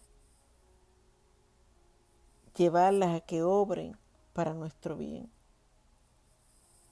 Y yo te invito, hermano, que tú recapacites, que le pidas al Espíritu Santo que te renargulle y te hable y le digas, Señor, a quien yo he ofendido, a quien yo tengo que ir a pedir perdón. Que, lo, que ese problema que tuviste, esa diferencia, haya obrado para bien en tu vida, le pidas, le des las gracias al Señor y la gloria, porque quizás en esos momentos no lo entendiste. Pero era necesario que, que ese problema surgiera para el bien y, y la sanidad de tu corazón. Así que yo quiero orar para que sea el Espíritu Santo renarguyendo, para que sea el Espíritu Santo hablando de tu vida y te traiga memoria que ese problema, que a causa de ese problema, obró para bien en tu vida. Porque gracias a ese problema, Dios sacó de tu vida a una persona o personas o te sacó de ese trabajo o te movió de iglesia y ahora tú dices, wow, yo me siento ahora en paz, porque ese problema y esa diferencia obraron para bien en tu vida. Padre, en el nombre de Jesús, yo te doy toda la gloria y la honra. Te doy la gracia. Te doy la gracia por esta palabra, por esta enseñanza, Señor, que primero yo pasé por aquí Primero, Señor, fui el filtro, tú me ministraste a mí, tú me renarguiste, pasé por una situación que gracias a, esa, a ese problema, Señor, pude resolver y pude aclarar otras cosas. Y de igual manera te pido por cada uno de mis hermanos, Señor, que tú renargulles, que tú hables, que ellos entiendan, Padre, que ese problema les vino para bien. Bendice y glorifícate en tu pueblo, Señor. Bendice y glorifícate en tu pueblo, Espíritu Santo. Te doy la gloria, te doy la honra, Señor. Te doy las gracias, Padre. Gracias porque tú eres bueno. Gracias porque para siempre es tu misericordia. En el nombre poderoso de Jesús, Señor. Amén, amén y amén. Hermanos, pues serán hasta el próximo miércoles. Que el Señor me los guarde, los bendiga. Y si no nos vemos aquí, no nos escuchemos más, nos escucharemos y nos veremos allá arriba en el cielo. Y acuérdense, hermano, Cristo viene. Cristo viene, no sabemos si vendrá esta noche. Así que prepara tu corazón ante su presencia y, y pídele perdón. Y si en algo le hemos fallado, que nos perdone. Y espiritualmente no te acuestes, no te acuestes sin orar, no te acuestes sin decirle al Señor que sane tu corazón. Porque no sabemos si esta noche Él viene, como dije anteriormente, o nos mande a buscar, no sabemos. Por eso es que siempre hay que orar antes de acostarse y orarle al Padre, al Hijo y al Espíritu Santo. Dios me los bendiga, Dios los guarde y será hasta el próximo miércoles, si así Dios lo permite. Hermanos, que el Señor me los bendiga. Aquí su hermana en Cristo, Yolanda, desde aquí desde Texas. como verla todos los miércoles aquí haciendo el estudio del libro de los hechos y hoy es el día número 15 y se titula Los problemas y las diferencias obran para nuestro bien. Aleluya. Y nos ponemos en oración, ¿verdad? Como siempre digo, que sin el Espíritu Santo, ¿verdad? No podemos lograr hacer absolutamente nada. Padre, en el nombre de Jesús, yo te doy toda la gloria, toda la honra. Gracias Espíritu Santo porque tú eres un Dios misericordioso. Gracias porque hasta aquí tú nos has traído, nos has guardado. Gracias porque para siempre es tu misericordia. Te presento ahora, Señor, esta palabra, este pequeño estudio, Señor, que tú me has permitido dar todos los miércoles. Te pido, Señor, los hermanos que van a, dar, a escuchar tu palabra, Señor, que toque los corazones, que transforme su mente, Señor. Tu palabra nos retona tras vacío, Señor, y en algún momento, mi Dios, quizás esta palabra no es para para mañana cuando la escuchen o esta noche, Señor. Pero va a llegar un momento en su vida que esta palabra se va a recordar. Porque a veces tú hablas, Señor, y no, y no es en el momento que vamos a necesitar esa palabra que tú nos entregas. Pero quizás, Señor, en algún momento o en algún tiempo de nuestra vida, esa palabra va a dar fruto. Así que yo lo pongo todo en tus manos, Señor y necesito yo de ti. Y ayúdame, Espíritu Santo, ministranos en el nombre poderoso de Jesús. Amén amén. Y como dije anteriormente, hermano, estamos en el día 15 del libro de los Hechos, ¿verdad? Los problemas y las diferencias obran para nuestro bien. Y leemos en el capítulo 15 del libro de los Hechos, en el versículo 8 hasta 9. Y dice su palabra en el nombre del Padre, del Hijo y del Espíritu Santo. Y Dios que conoce los corazones, les dio testimonio dándoles el Espíritu Santo, lo mismo que a nosotros. Y ninguna diferencia hizo entre nosotros y ellos, purificando la fe purificando por la fe sus corazones. Y verdad, sabemos que aquí Dios esto hablaba, ¿verdad? De, de los apóstoles, los ancianos, ¿verdad? Que ellos pues tuvieron eh, una pequeña discusión entre ellos mismos, ¿verdad? Eh, pues porque ellos no podían eh, ver, como dice aquí, este, y se reunieron en el versículo 6, dice, y se reunieron los apóstoles y los ancianos para conocer de este asunto. Y después de mucha discusión, Pedro se levantó y les dijo, varones hermanos, vosotros sabéis, como ya hace algún tiempo que Dios escogió que los gentiles oyesen por mi boca la palabra del Evangelio y creyesen. Porque, y Dios que conoce los corazones les dio testimonio dándoles al Espíritu Santo lo mismo que a nosotros como a ellos, ¿verdad? Y, y aquí, ¿verdad? El resumen de, del día 15. Eh, el Espíritu Santo, hermano, Dios conoce los corazones de cada uno de nosotros. Y Dios no nos juzga por, por nuestros actos, ¿verdad? Dios nos juzga por nuestro corazón, lo que hay en Él, en el corazón. Y cuando hablamos del corazón, hablamos lo que hay dentro de ello. Y, y ninguna diferencia Dios hace con, con aquellos que quizás hablando, hablándoles a ustedes de religión, porque Dios se les revela a cada persona conforme a cómo esa persona lo pueda entender y conocer, ¿verdad? Nosotros no podemos juzgar porque ay, yo soy cristiano, este es católico, pues yo como soy cristiana, pues soy mejor que, que esta hermana que es católica. No, hermano, nosotros no podemos hacer eso. Porque nosotros no, Dios no nos va a juzgar por la religión, Dios no nos va a juzgar por, por cómo velar lo que hacemos, Dios nos va a juzgar por los corazones, por la obediencia a Él. Y, y sabemos que, ¿verdad? Aquí algunos judíos empezaron a enseñar a los hermanos que, que si no se circuncidaban y guardaban la ley de, de Moisés no podrían ser salvos. Y, y, ustedes saben que en aquellos tiempos pues se circuncidaba el hombre, ¿verdad? Y ustedes saben cómo era.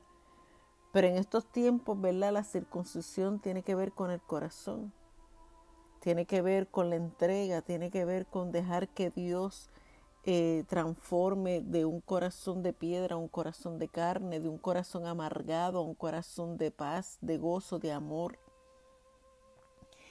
Y, y yo digo, imagínense por un momento la gran conmoción que, que en aquellos tiempos que esto empezó a producir entre los gentiles, ¿verdad?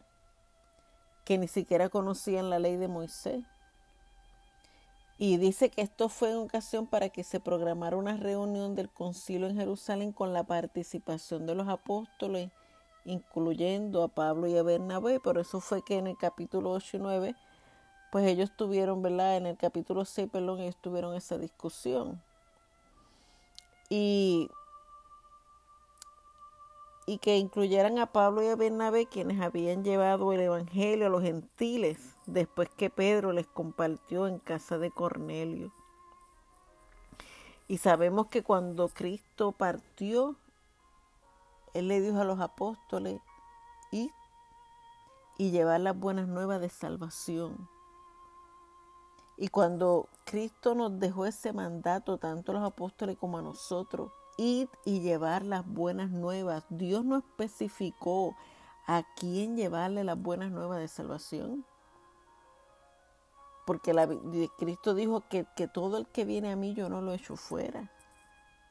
Nosotros nuestra responsabilidad no es juzgar a nadie como cristianos. Nuestra responsabilidad es hablar del poder y del amor de Dios, hablar de la venida de Cristo, hablar de la salvación. Ese es nuestro trabajo. Pero después que ellos tuvieron mucha discusión, Pedro, Pablo, Pedro se levantó como había hablado y contó su experiencia con los gentiles. Y decía que qué glorioso es saber que ellos discutieron lo suficiente para no tener que hacerlo nosotros ahora. Y Pablo dice que debemos con, y, y dice que debemos concentrarnos en la solución que ellos le dieron a semejante problema. La conclusión a la que ellos llegaron en la guía del Espíritu Santo fue que no se les impusieran a los gentiles ninguna carga más allá de lo necesario y que se abstuvieran de lo sacrificado a los ídolos, de sangre, de ahogado y de fornicación. Y si lo trajemos en el día de hoy, como en aquellos tiempos, existen personas, ¿verdad?, que quieren volver a vivir bajo la ley de Moisés, a pesar de haber conocido a Jesucristo como Señor y Salvador.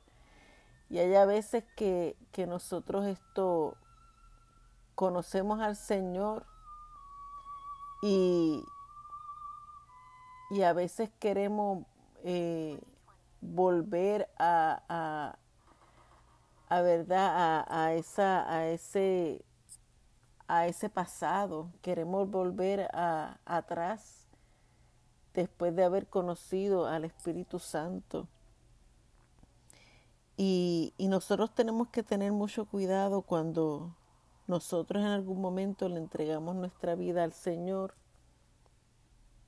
y por alguna situación nos apartamos por alguna desesperación, aceptamos cosas que no vienen de Dios. Y, y a veces esto tenemos problemas en nuestra vida muchas veces que obran para nuestro bien. Porque cuando nosotros estamos en el mundo, a veces se nos presentan situaciones que eso nos lleva a conocer a Dios.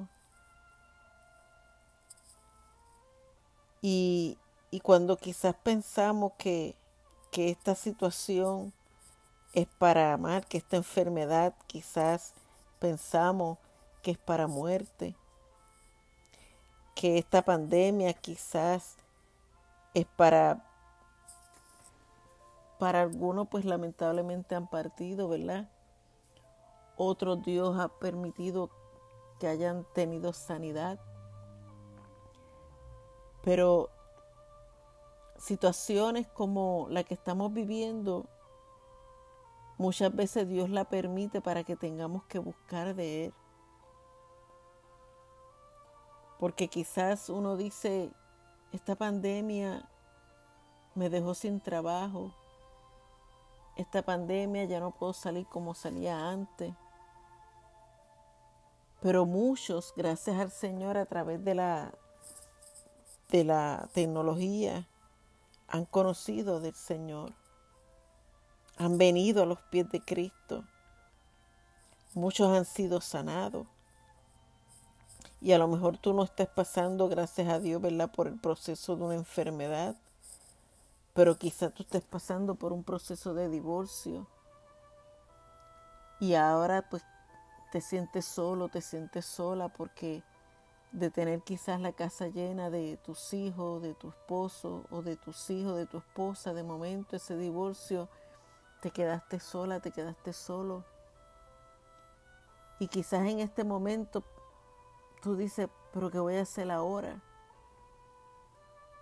Y quizás este problema de diferencia que tuviste quizás con tu esposo, con tu esposa, con tus hijos, con tu familia, en tu trabajo, que lo perdiste, va a obrar para bien si tú pones tu mirada en el Señor.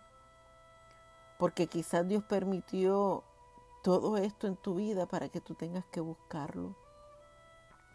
Porque quizás hace tiempo que Dios te estaba hablando porque quizás hace tiempo que el Señor te estaba llamando y tú, no, tú lo ignorabas. Pues Él tuvo que dejar que permitiera en tu vida una, una diferencia con tu familia, una diferencia en tu trabajo, una diferencia en tu cuerpo, para que tú tengas que levantar tu cabeza, mirar arriba y clamar a Él. Y cuando tú hagas eso y clames a Él, tú vas a sentir esa paz que estás buscando. Tú vas a sentir esa sanidad que estás buscando. Tú vas a sentir esa unión, esa soledad que tú sientes, ya no la vas a sentir más. Porque Cristo va a venir a tu, a tu vida, ¿verdad? Cristo va a venir a tus pies y Cristo te va a sanar y te va a salvar. Pero tenemos que, que que preguntarle al Señor, ¿verdad?, qué es lo que Él quiere. Tenemos que preguntarle al Señor qué es lo que Él anhela de nosotros. Y, y Dios es un Dios fiel. Dios es un Dios que no nos deja en vergüenza. Y si ahora tú estás escuchando esto y tú estás pasando por alguna de estas situaciones y no conoces del Señor, yo te digo, que te arrodilles, que, que clames a Él. Y si eres una persona que conoces del Señor y estás pasando por alguna situación, quizá estés pasando por alguna situación, por estás viviendo quizás una circunstancia de las propias decisiones que uno toma, ¿verdad? O estás pasando por un proceso que Dios ha permitido para llevarte a un nuevo nivel. Pero lo importante de todo esto, no sé lo que estés viviendo, lo que estés pasando, es que tú clames al Señor. Es que tú entiendas que el Espíritu Santo quiere que tú lo conozcas cada día más. Es que tú, Él quiere que tú entiendas que Él te ama, Es que Él quiere que tú entiendas que Él está trabajando contigo, con tu casa. Es que Él quiere que tú entiendas que Él quiere transformar tu corazón de un corazón de piedra, un corazón amargado, un corazón entristecido, en cambiarte ese lamento en baile, en cambiar ese corazón duro, un corazón de amor, un corazón que pueda perdonar, un corazón que pueda recibir perdón, un corazón que pueda dar perdón, un corazón que pueda recibir amor, un corazón que pueda dar amor un corazón lleno de misericordia, un corazón que le permita que el dueño de tu vida sea Cristo. Y el Espíritu Santo es el que nos guía, el que nos renarguye. Y, y aquí dice, ¿verdad? En su palabra que que Pablo y Bernabé decidieron visitar a los hermanos una vez más y cuando van a visitarlo surgió un conflicto porque Pablo no quería llevar a Marcos porque en los capítulos anteriores Marcos los abandonó. Y Pablo no quiso llevarlo porque me imagino que decía, si, si Pablo nos abandonó la primera vez, nos va a abandonar otra vez.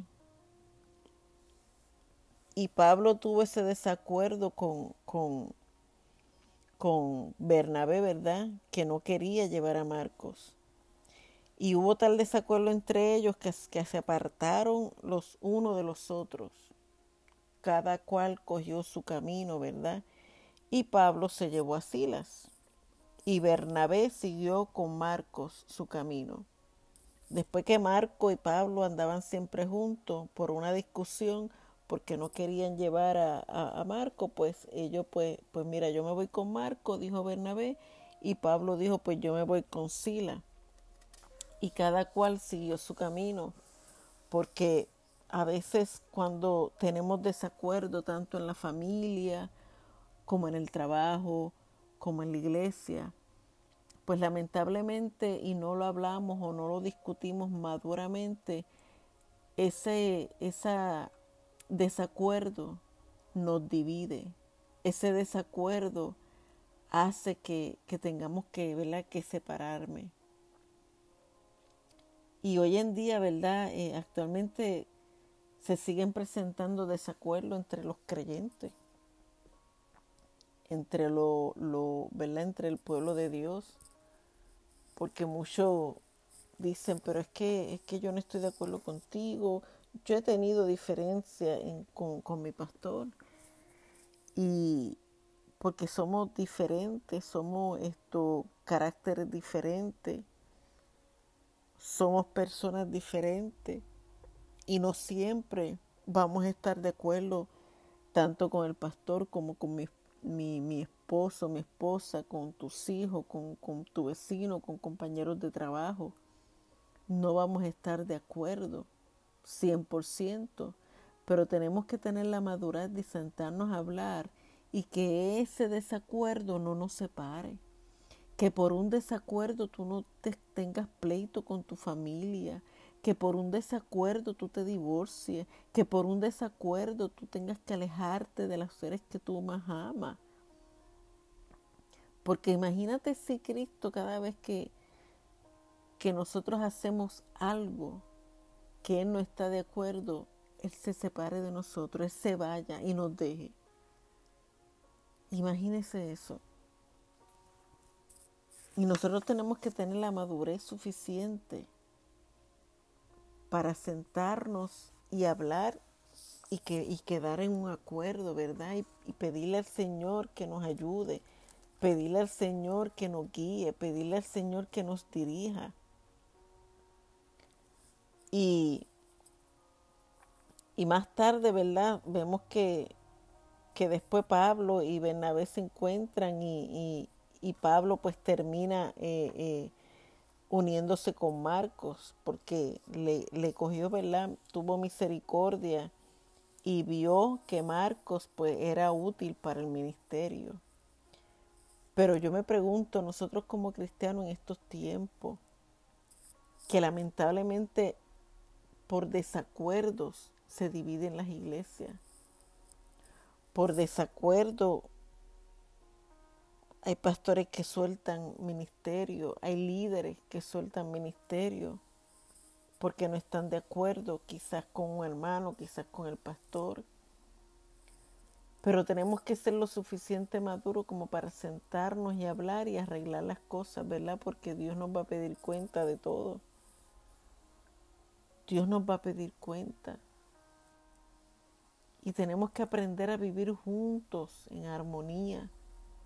A pesar, yo no estoy quizás de acuerdo con mi hermano, pero tengo que respetar su, de la manera en que él piensa, como él tiene que respetar de la manera en que yo pienso. Y el Espíritu Santo es el que juzga, el Espíritu Santo es el que señala, el Espíritu Santo es el que nos renarguye a toda verdad. Y, y yo pregunto, ¿verdad? Y, y para que analicemos en algún momento de este caminar de la vida, usted se ha encontrado con, con creyentes que quizás quieran vivir bajo el Viejo Testamento, bajo la ley todavía. Y, y tenemos que tener cuidado, ¿verdad? Porque si hay creyentes que todavía quieren vivir en la ley, pues uno, ¿verdad? Tiene que respetar eso siempre y cuando su creencia no afecte mis creencias siempre y cuando su creencia no afecte la visión del pastor, ¿verdad? O la visión por el cual Dios nos ha llamado. Pero Dios es el que nos señala, hermano, Dios es el que nos juzga. Nosotros no somos absolutamente nadie para creernos mejor que el otro, porque todos, todos, todos dependemos del Señor. Aquí no hay unción, aquí no hay ministerio, aquí no hay liderazgo, aquí no habría ni iglesia si no estuviera la persona del Espíritu Santo. Y yo te invito que si tú sabes que tú tienes, como dice la palabra, si tú sabes que tú tienes, que tu hermano tiene algo en contra tuya porque tuvieron alguna indiferencia o, una discusión, yo te digo, hermano, que llames, que visites y pidas perdón. Porque nosotros no podemos orar, nosotros no podemos diezmar, nosotros no podemos tomar la Santa Cena si te sabemos que hay un hermano que esté en contra de nosotros, que estén molesto con nosotros. Yo hasta hace poquito tuve que llamar a una hermana, ¿verdad?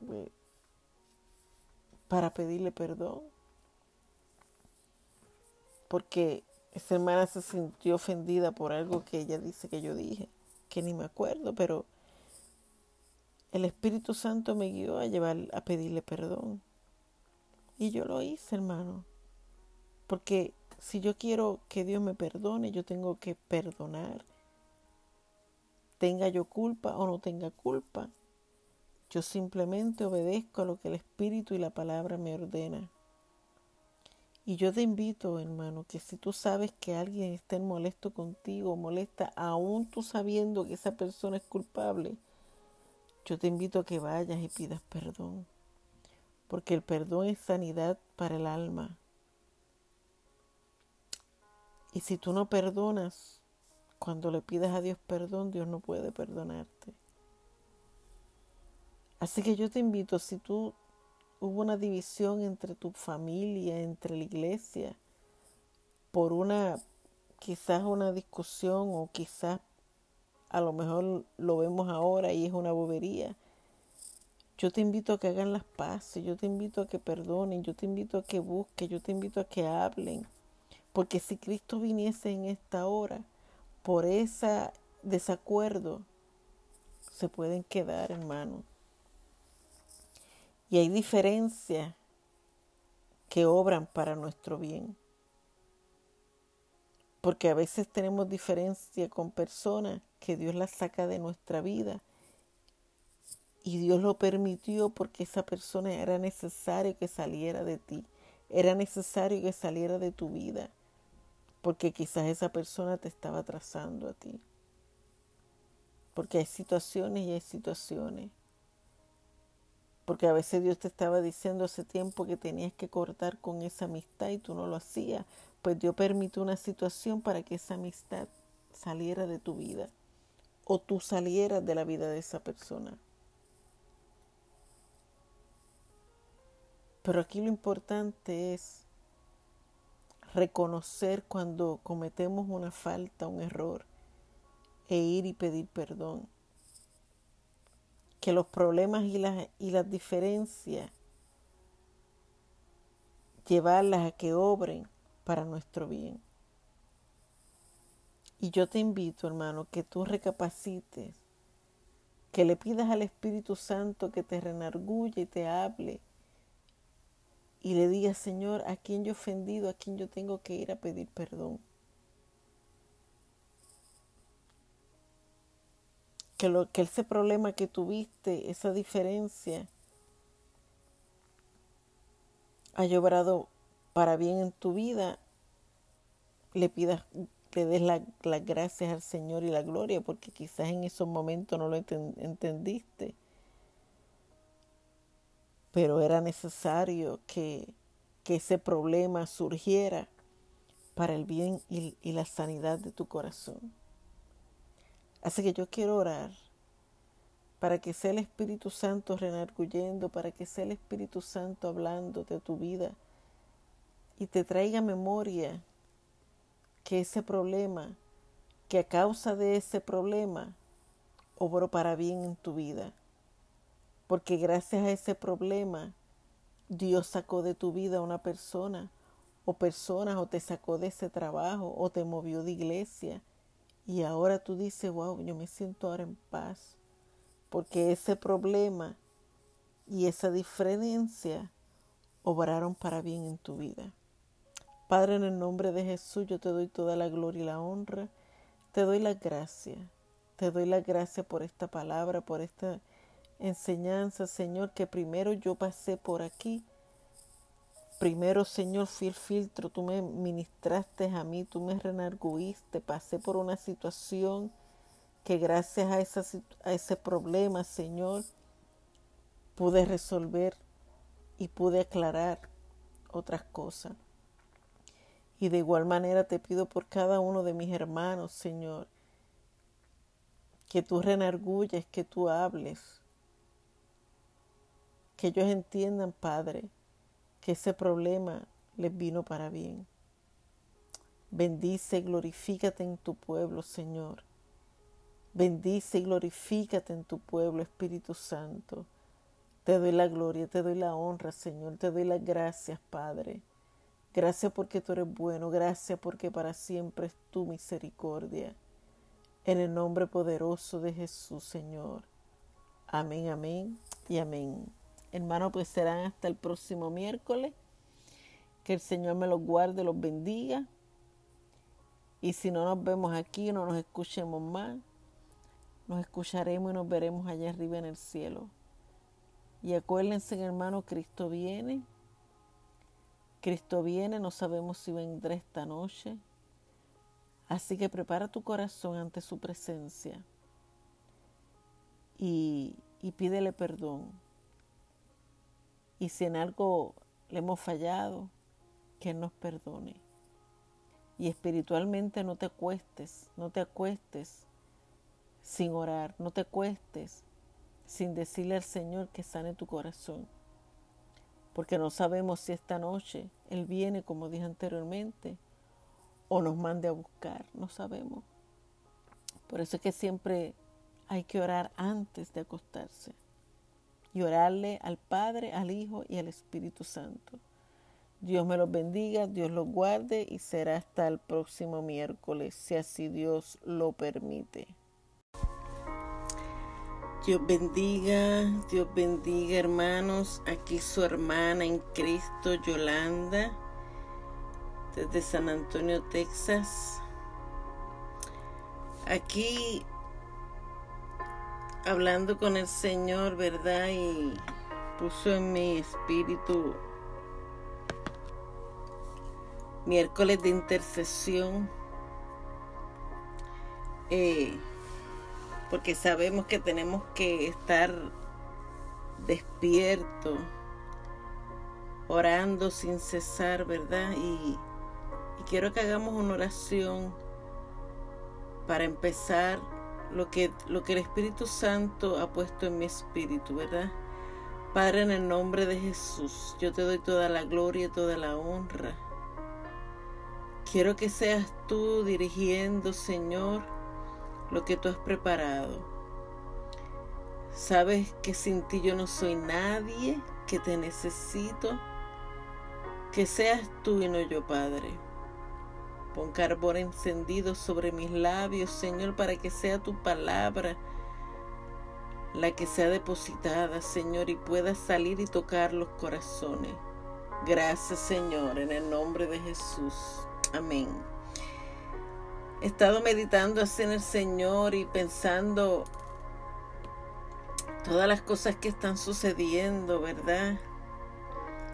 Y, y ahora que se acerca a lo de las votaciones y, tantas cosas en, la familia, en los jóvenes, en el gobierno, con pastores, misioneros.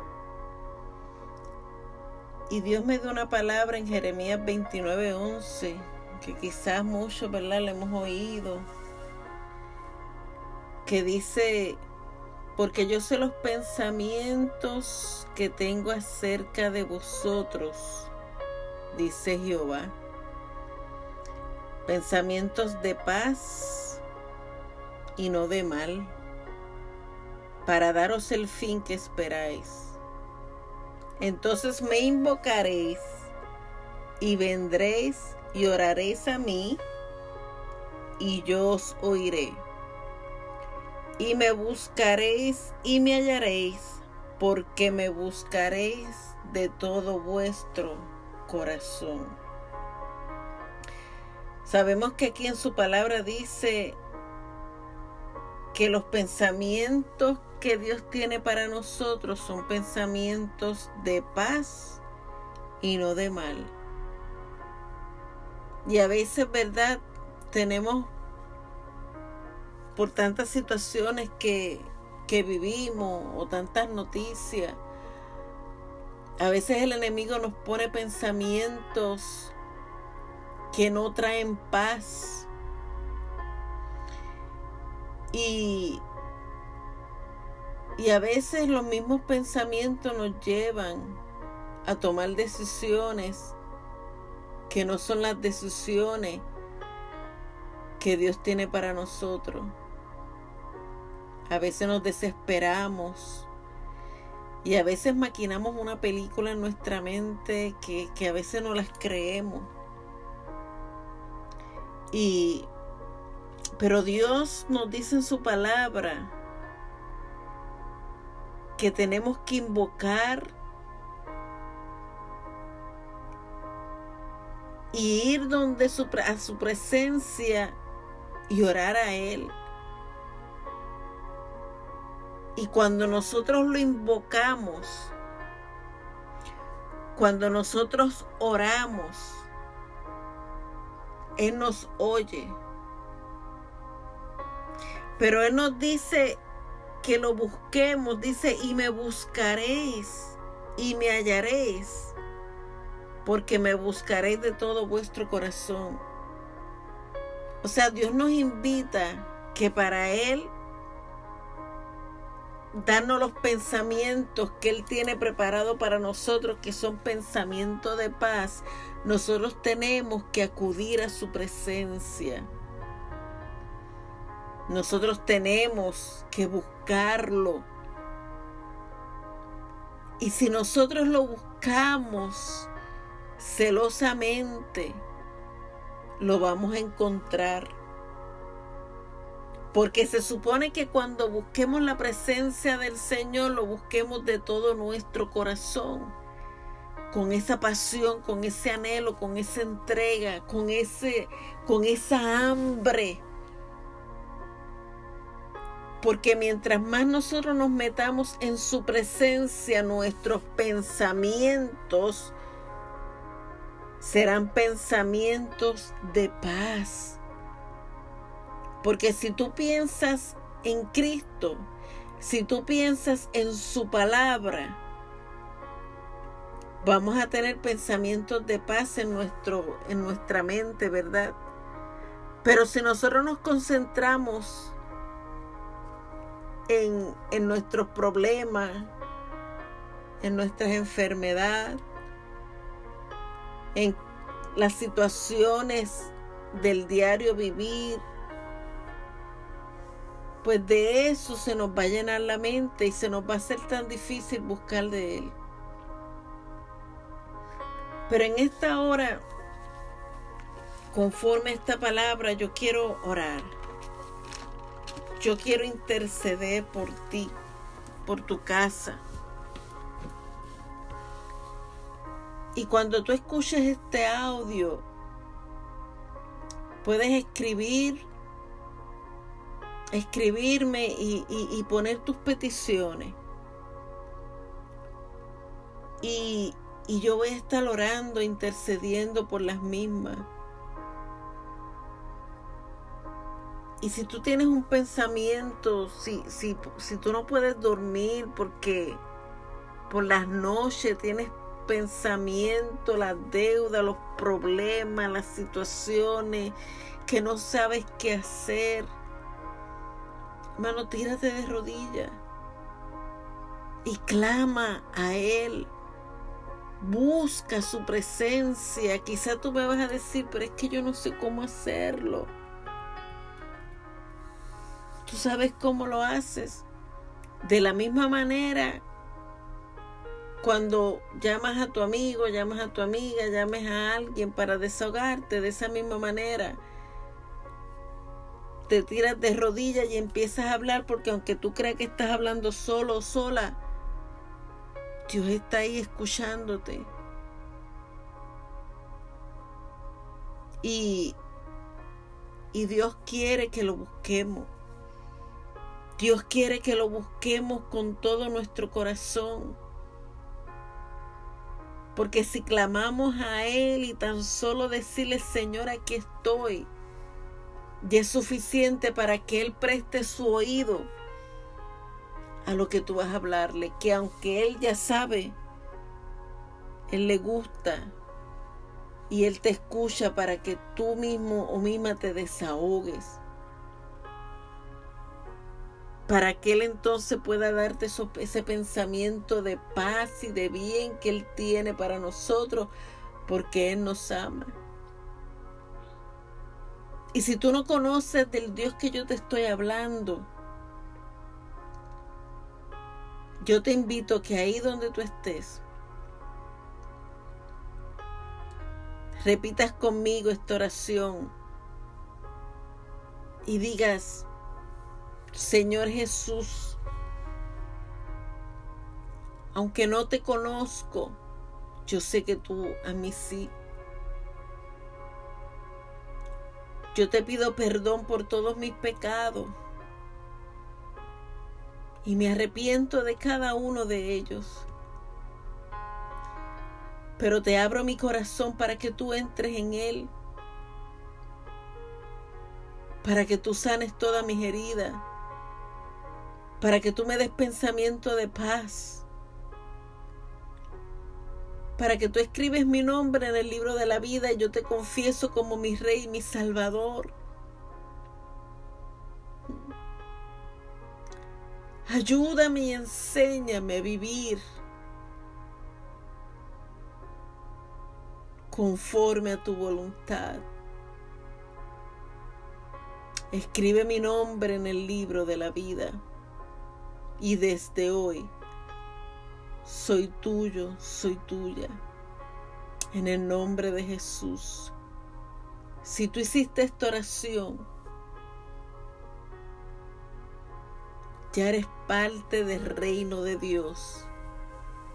Y yo te invito Si tú sabes, ¿verdad? Quizás en el área donde tú vives hay una iglesia abierta, con todos los protocolos tú vayas. Una iglesia de sana doctrina que crean en el Espíritu Santo, que crean en, el, en, el, en la venida de Cristo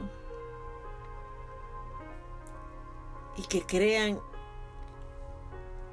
en el bautismo.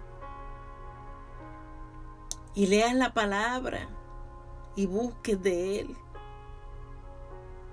Y yo voy a orar, yo voy a orar por cada situación, yo voy a orar por cada eh, necesidad que Dios ponga, ¿verdad? Así que yo te pido, Espíritu Santo, mi Dios, yo te doy toda la gloria y toda la honra, Señor, y aquí estamos. Padre, yo te presento por cada vida que va a escuchar este audio. Cualquier necesidad, cualquier situación que puedan estar pasando, que seas tú, Espíritu Santo, que seas tú, Espíritu Santo, que seas tú, Espíritu Santo, ministrando a las mentes, a los corazones, Señor. Yo te pido, Espíritu Santo, que tú entres, mi Rey que tú entres a los hogares, mi Ramay, que tú te pases por los hospitales, Señor, que tú sanes la mente, que tú sanes los corazones, Señor, que tú levantes al que está caído, Padre, que tú sanes al enfermo, Señor, que tú libertes al que se siente atado, Padre. Yo te pido ahora mismo en el nombre poderoso de Jesús que seas Padre, que seas tú ministrando, que seas tú sanando, que seas tú libertando, que seas tú moviéndote, Padre, en cada hogar, en cada vida, Señor. Oh Padre, yo te pido por los matrimonios.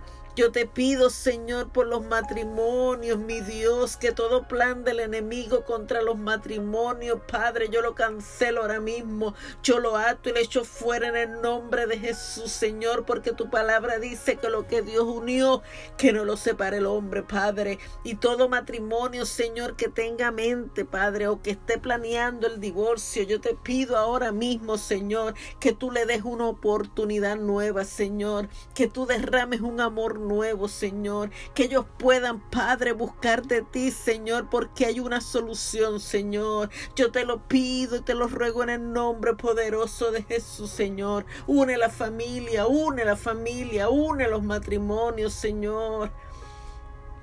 En el nombre poderoso de Jesús, Señor. También te pido por los enfermos, mi Señor.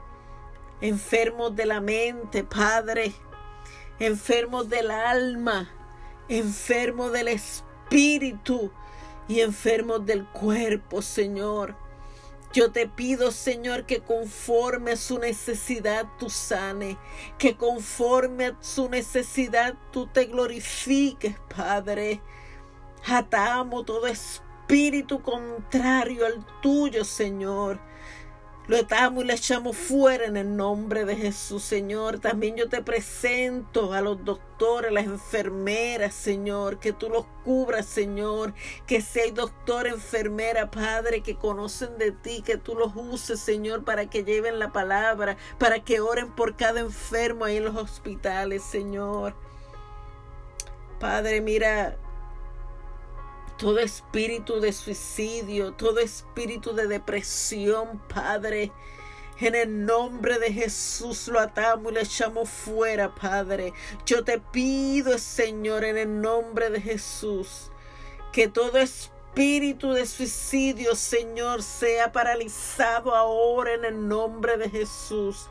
En el nombre poderoso de Jesús, Señor. Toda depresión se va ahora, Padre. Toda depresión se va ahora en el nombre poderoso de Jesús, Señor. Y yo declaro libertad, yo declaro libertad, yo declaro libertad por tu poder, por tu palabra en el nombre de Jesús, Señor. Padre, quiero pedirte por los jóvenes, por los niños, Señor. Padre, tanto abuso con los niños, tanto abuso, Señor, con la juventud, Padre. Yo te pido, Señor, en el nombre de Jesús, que todo espíritu, Señor, yo ato ese espíritu de Herodes, el espíritu de Herodes yo lo ato y lo echo fuera ahora mismo en el nombre poderoso de Jesús, Señor. Y te pido, mi Dios, que tú detengas, Señor, el abuso infantil, que tú detengas el abuso infantil, Padre, en el nombre poderoso de Jesús, Señor, que todas esas personas, Señor, que se prestan, Señor, para ser abusivos, Padre, yo te pido que tú los detengas. Yo te pido que tú los detengas ahora mismo en el nombre poderoso de Jesús Señor. Yo cubre los padres, cubre esos niños, cubre esos niños, cúbrelos en Armando Coa. Cúbrelos en el nombre poderoso de Jesús, Señor, los jóvenes, Padre. La juventud, Señor. Hay muchos jóvenes, Señor, que te sirven. Hay muchos jóvenes que han renunciado al mundo para seguirte porque te han conocido de verdad. Yo te pido que esos mismos jóvenes, Señor, tú los levantes, tú los despiertes, Señor, para que se tiren a buscar otros jóvenes, Señor. Otros jóvenes, mi Dios, que en esta hora, Señor, están perdidos. Los puntos de drogas, Señor. Yo te pido por, por, por aquellos, mi Señor prostíbulos, puntos de droga, Señor, no importa el pecado que estén cometiendo, Señor, yo te pido que tú los alcances. Alcanza cada joven, Señor.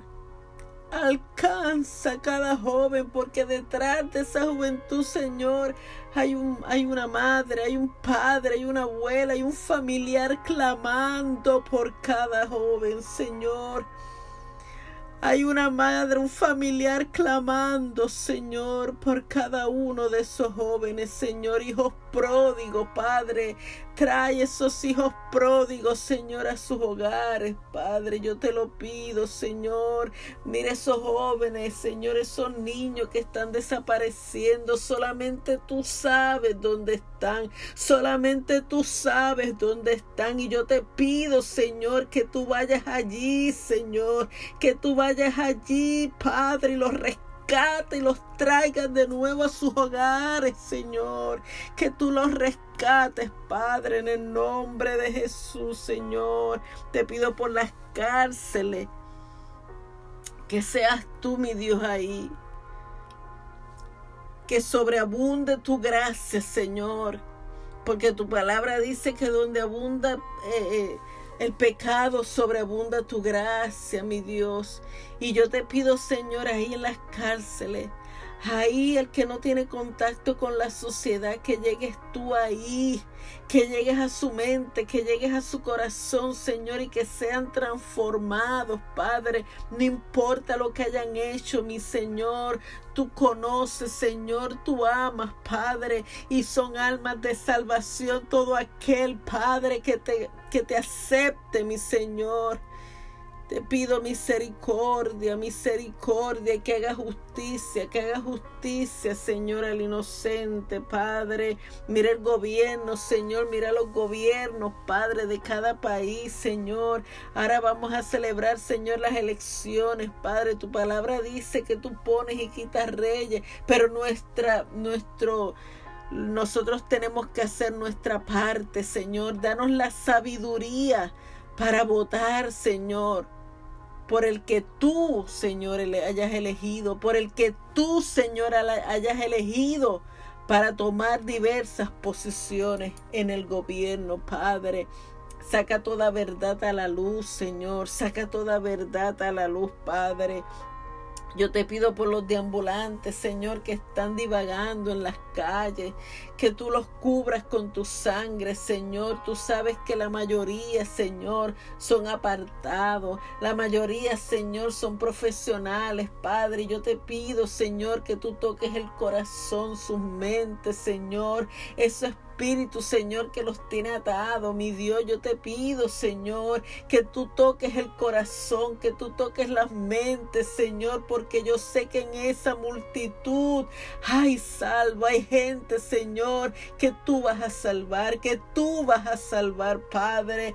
Cúbrelos con tu sangre, mi Dios. Padre, yo te pido, Señor, por los pastores, ministro, profeta, maestro, aquellos, Señor, que no han vendido su primogenitura, que no han doblado, Señor, sus rodillas a Baales, o más te pido, que no se han convertido en Baales, Señor te pido por esos ministros, que seas tú obrando en ellos, que seas tú dándole fortaleza, que si hay alguno, Señor, que esté en desánimo, Padre, tú le des la fortaleza, la fuerza, que vuelvan, Señor, a ese primer amor, a esa pasión por tu palabra, Señor, que no vendan el Evangelio, Señor, que no vendan el Evangelio, Padre, que sigan, Señor, predicando la sana doctrina, Señor, que sigan predicando tu palabra, que sigan predicando tu verdad, Padre, en el nombre poderoso de Jesús. Y te pido por el cuerpo de Cristo, Señor, por cada oveja, Señor.